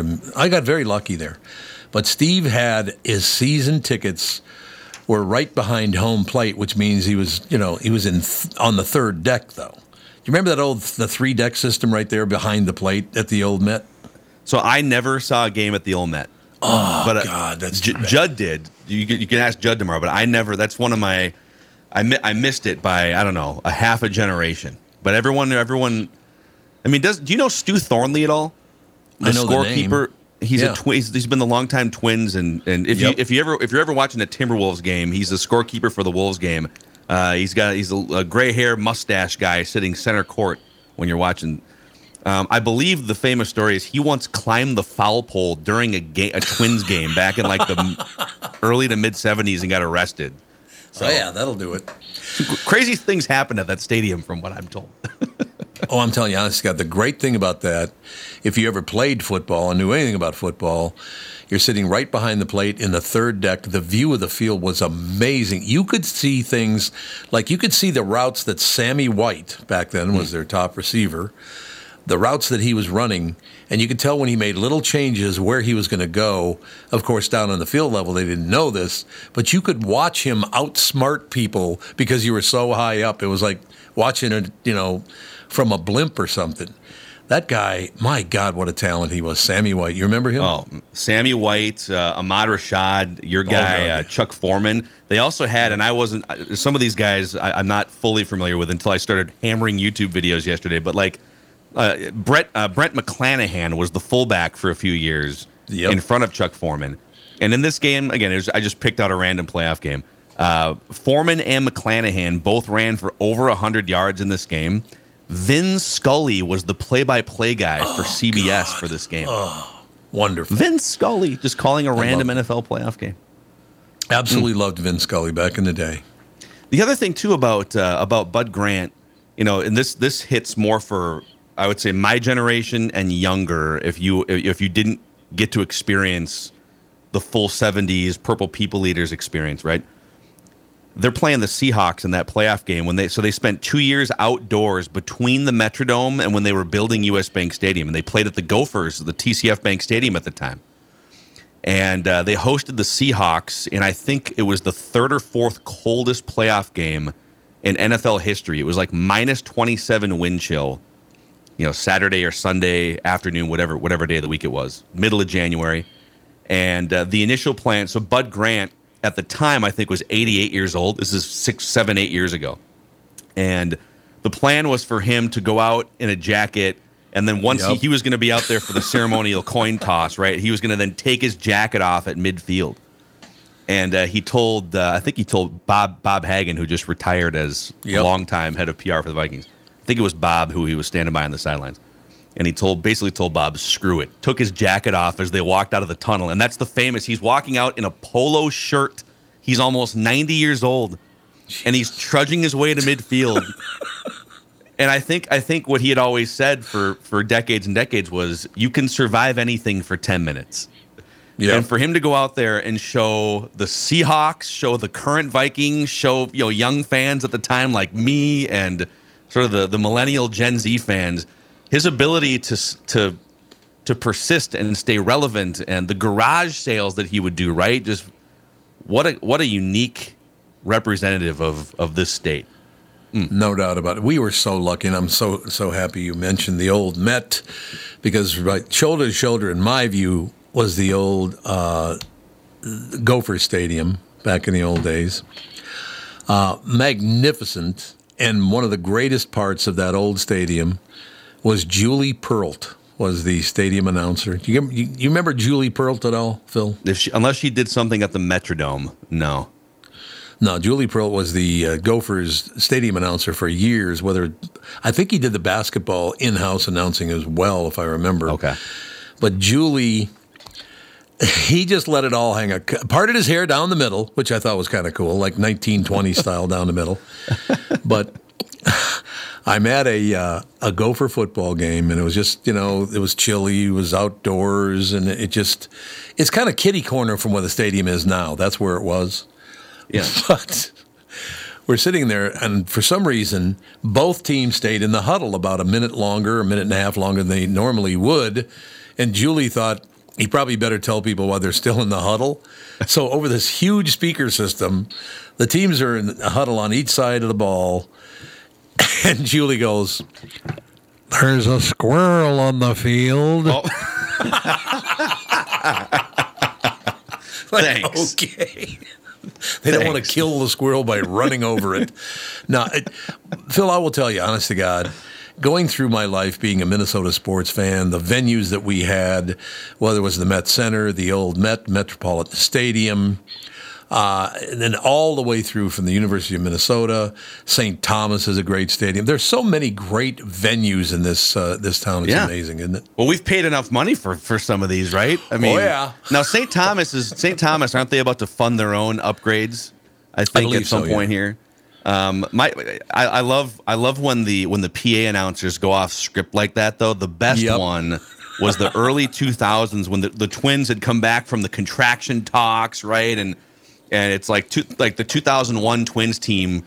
No one had ever ever heard of any of these players, right? Doug Mientkiewicz, who the hell is this guy? Torii Oh, Hunter God. and AJ Pierzynski. And so a, a bunch of younger fans who didn't live through the 87 91 run are showing up drunk on a Wednesday for college night and that it's, you know, dollar hot dog night. And uh, the Yankees are in town and Chuck Knoblauch is playing left field. They had to move Chuck Knoblauch from second base to left field because he got the yips. So they just they just try to hide him out in left field. And fans start throwing hot dogs and batteries at him, right? Oh, no. You guys remember this?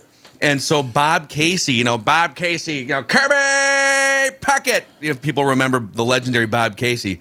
And Bob Casey had to, so Tom Kelly walked out to left field, put his arm around Knoblauch in a Yankees uniform, and he was like waving at the fans, "Hey, we still like him. It's okay."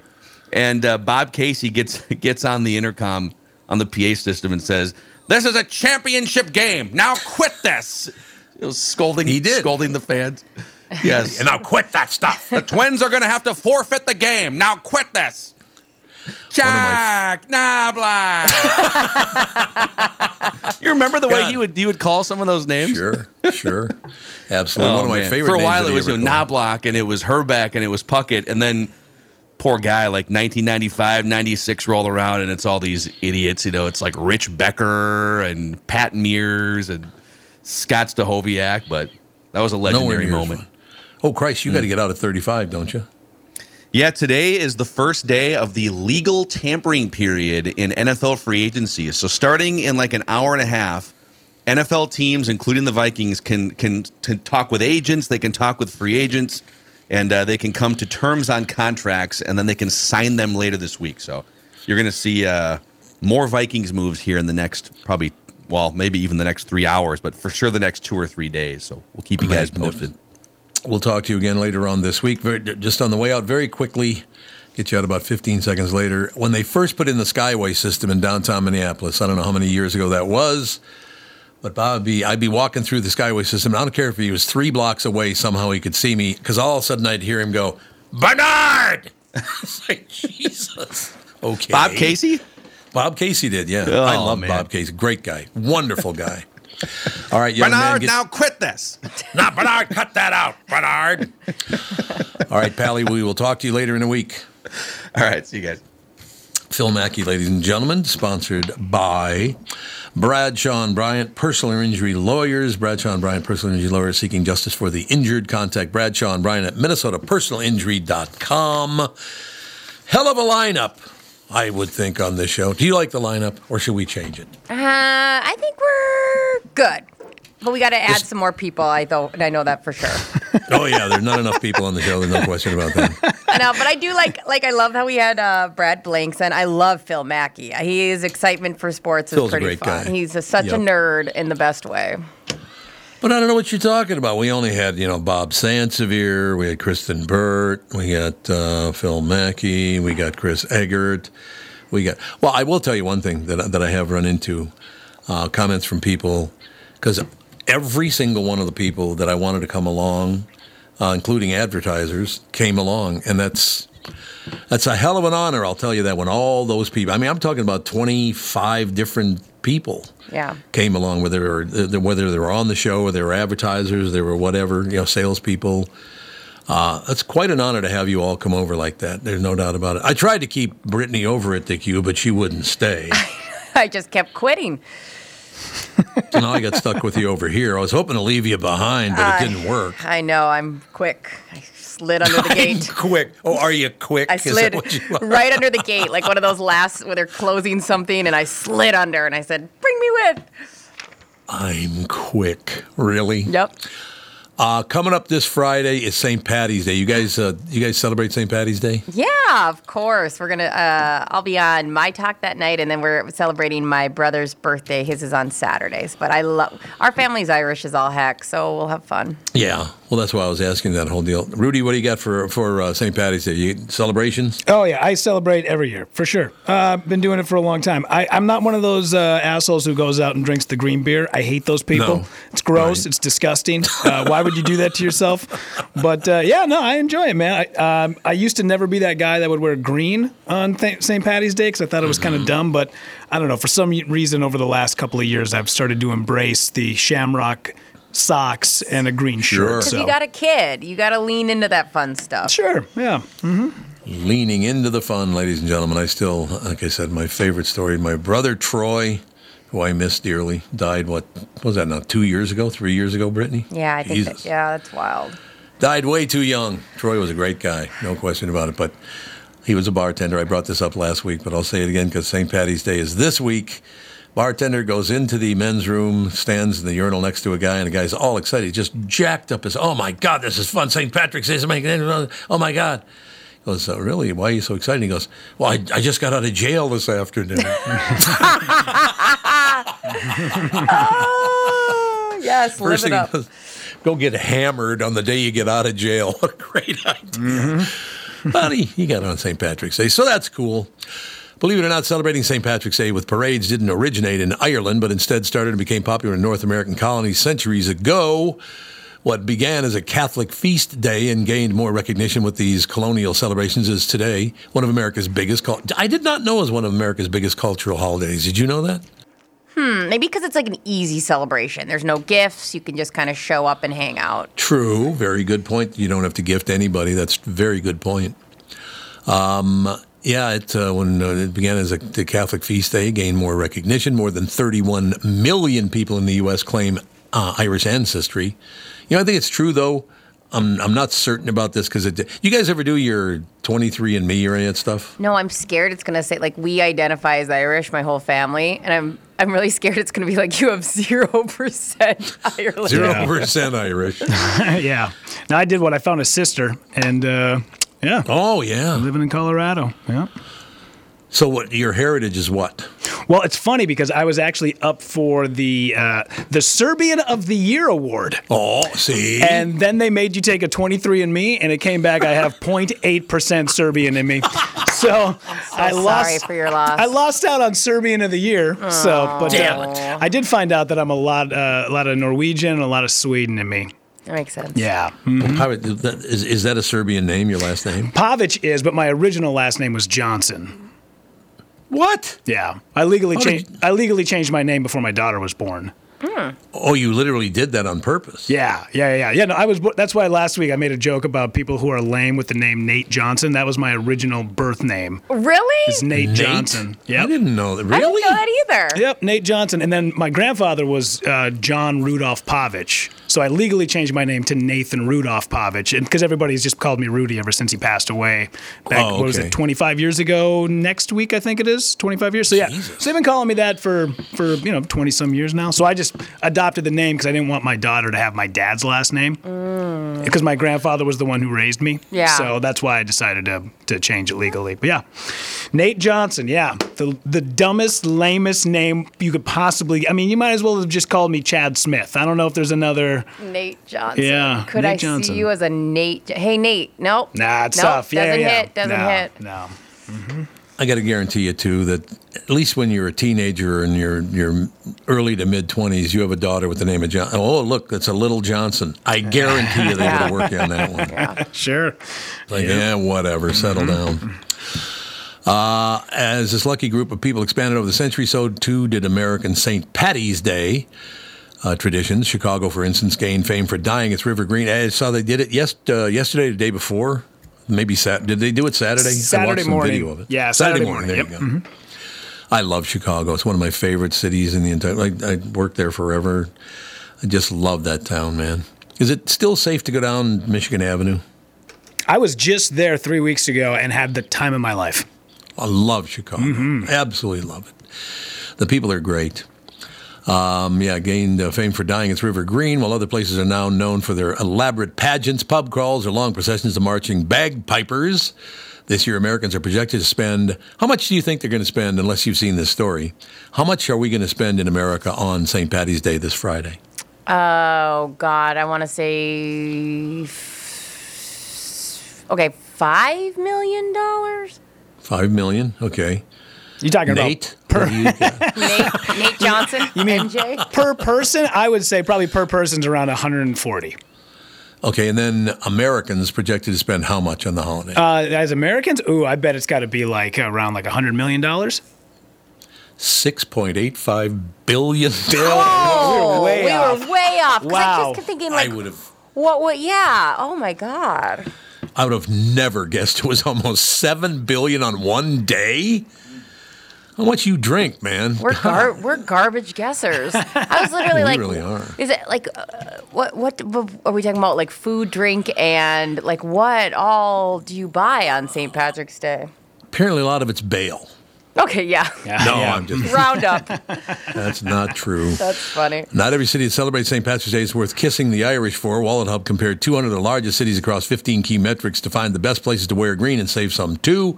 Do you think St. Minneapolis, St. Paul, particularly St. Paul, it makes it in the top 20, let's say? Oh yeah. You do, okay. I do. Because I would think so too. Mm-hmm. I haven't seen the list yet. Our data ranges from Irish pubs and restaurants per capita, the lowest price for a three star hotel on St. Patrick's Day, to the weather forecast. Okay, so let me scroll down now to the, the most popular places. Um, okay, we can. I'm looking through the top 20, and I do not see. Oh, Minneapolis is not popular St. Patrick's Day at all. St. Paul, Minnesota is number 30. I don't buy because I, I looked at that list. I don't buy that one bit.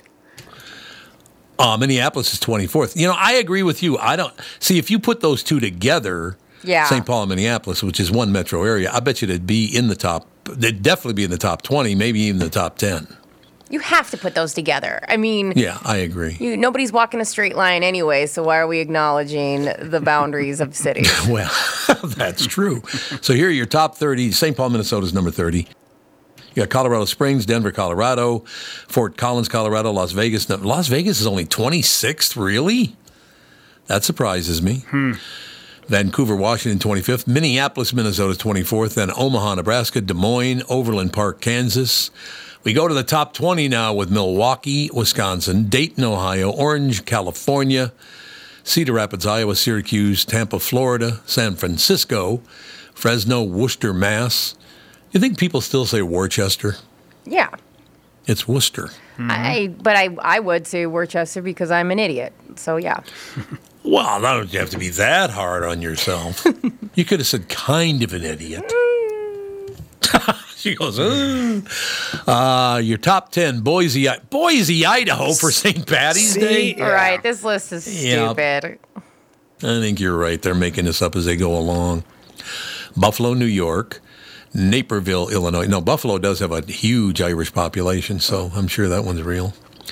Naperville, Illinois, Santa Rosa, California, Reno, Nevada. Your top five New York, New York, Pittsburgh, Pennsylvania, Chicago, Illinois, Philadelphia, Pennsylvania. The number one will not surprise you in the least. What is the number one city in America for St. Patrick's Day? Britt? Oh, I'm trying to think. You want some hints? Yeah, of course. A lot of crabby Catholics. Boston. Boom. You got it. Very good. Thank you. Very. See, I love Boston. You ever spend any time in Boston? No, I've never even been. Yeah, used to drive down there when I lived in uh, Manchester. It was the only fun thing to do. Oh. Mm-hmm. Oh my God, Boston is so much fun. You go to the North End? Yeah, uh, spent a little bit of time in Lowell. Got chased out of Lowell, Massachusetts. Uh, so yeah, no, I know a little bit of the north end of uh, Boston. Sure. Yeah. hmm I love the North End because you misbehave in the North End, you'll never be coming back. I can promise you that. And you yeah, they don't put up with any bad behavior in the North End. Tom, some of that list, like Milwaukee, they don't even know it's St. Patrick's Day. They're just on the list. Period. That's just their ah, normal amount of drinking they do. So Well, that's true. Nothing changes, in other words, is what you're saying. Yeah, I think there's, there's a Lewis Black line where he goes, "How do you know it's St. Patrick's Day?" Well, that's the day we drink with hats on. I love him, by the way. He hadn't been on in a while. We got to get him on because he is a terrific guest. Just a great guy. it's funny. We have to take a break here. My mistake. That's all right. We get up by 48. We're pretty good. We'll be right back in just a couple of minutes. Wrap up Tom Barnard show here. Now that Tommy B has entered the 21st century, Tom has always said digital is the future. The guy's been podcasting for almost 11 years. Tom, Brittany, and Rudy want you to listen to the new show every morning. So here's how to do that. You got here. Maybe you're listening to the Tom Bernard stream now. Wow, there's got to be a better way to say that. Now that you're here, you can listen to us every morning from 6 to 10. But the easiest way to listen is to download the Tom Barnard Show app. It's this easy. Go to your app store, search Tom Barnard Show, download it, open it, push play. That's it. And through March 20th, you can get entered to win $1,000 on the app just by opening the app each day. It's that easy. The Tom Barnard Show app. It's free and it's in your app store. The Tom Barnard Show app. Download it now. Do you ever Google yourself? Are you happy with what you find? Or is it cringy? Are you a business owner or on your company's marketing team? How do you feel when you Google your own place? What do you see? A non updated social media page you don't even remember making? Ads for your competitors? An old school website with outdated information? Hubbard Interactive can help. They can do it all for your business. They're a Google Premier partner, so they can use search engine optimization to get your click results higher. They can build a 21st century website for you that communicates all the right things all the best ways. They've got a photo and video department to make your business look sharp, plus social media, influencer marketing, podcasting, and more.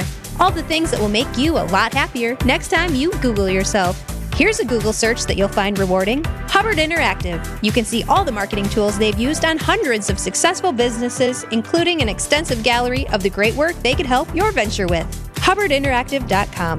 Building campaigns that connect.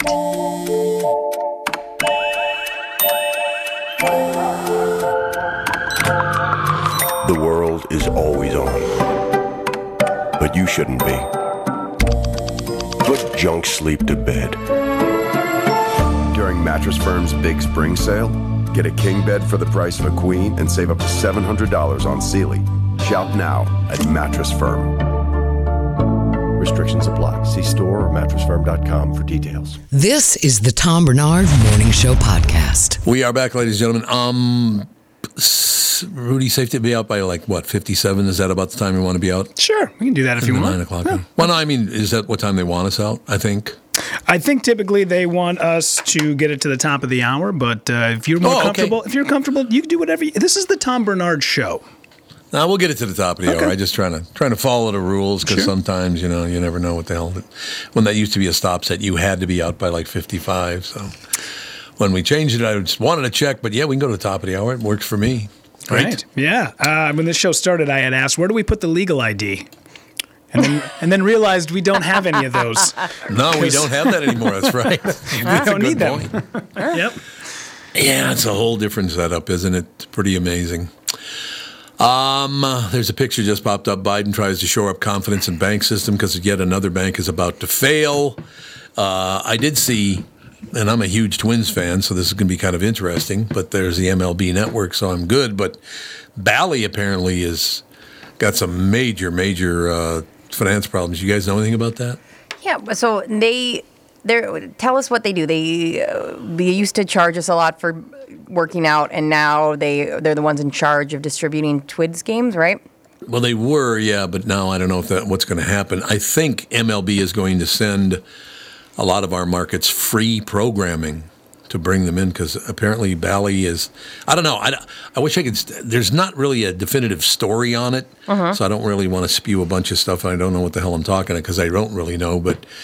It looks to me like they're about 110 million in debt. Is that was that about accurate? You guys know? I have no idea.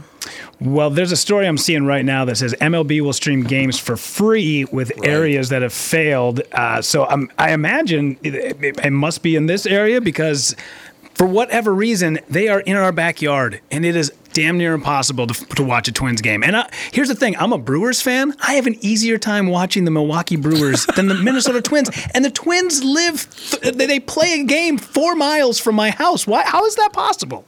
I don't. That's exactly the problem. So, What do you guys think? Do you you think the economy? I mean, is it scaring you as much as, much as it's scaring uh, me? Uh, I don't know. I feel like you might have a little bit more stake in the game than Brittany and I. We, we ain't got we ain't got a lot. We ain't got a lot in the system, so I feel like whatever we lose is totally fine. But I don't know. I'm, I feel like everything it, it's all cyclical and it sucks right now, but it'll get better again, and then it'll get worse, and then it'll get better again, and.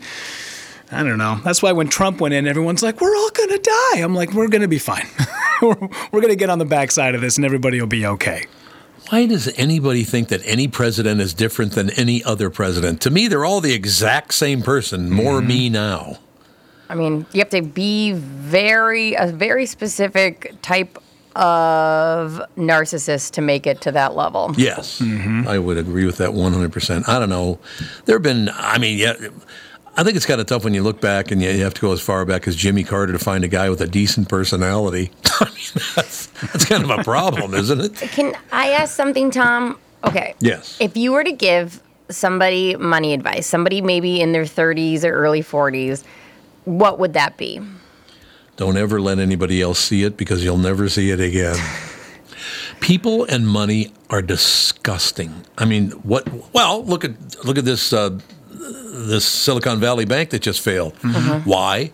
Because they misused every every savers, the people who put their money in that bank to save. They missed all, misused all of their all of their money, and look what happened. I mean, it's not your money. It's in your bank, but Yeah. it's not your money. You can't just piss it. away. I know you, that's what banks do. You deposit it, they take that money and they invest in other areas, and that's how they make their money off of your insurance and making money with your money, Yeah. right? But making money with your money is not enough. They, it seems like most of them have to abuse the piss out of it. Why? I mean, you you got a free road to make millions and billions of dollars, but that's not good enough, apparently. Right? No, they're mm-hmm. like, how can we expand this model? And it's like the model's fine. I mean, the model is not. It be- is. It's not benefiting us, but the model was fine. I will tell you, honest God, Mike Bilski and I became really, really good friends because he became my banker, and he is brilliant. He, well, you know Bilski. Oh Uh, yeah.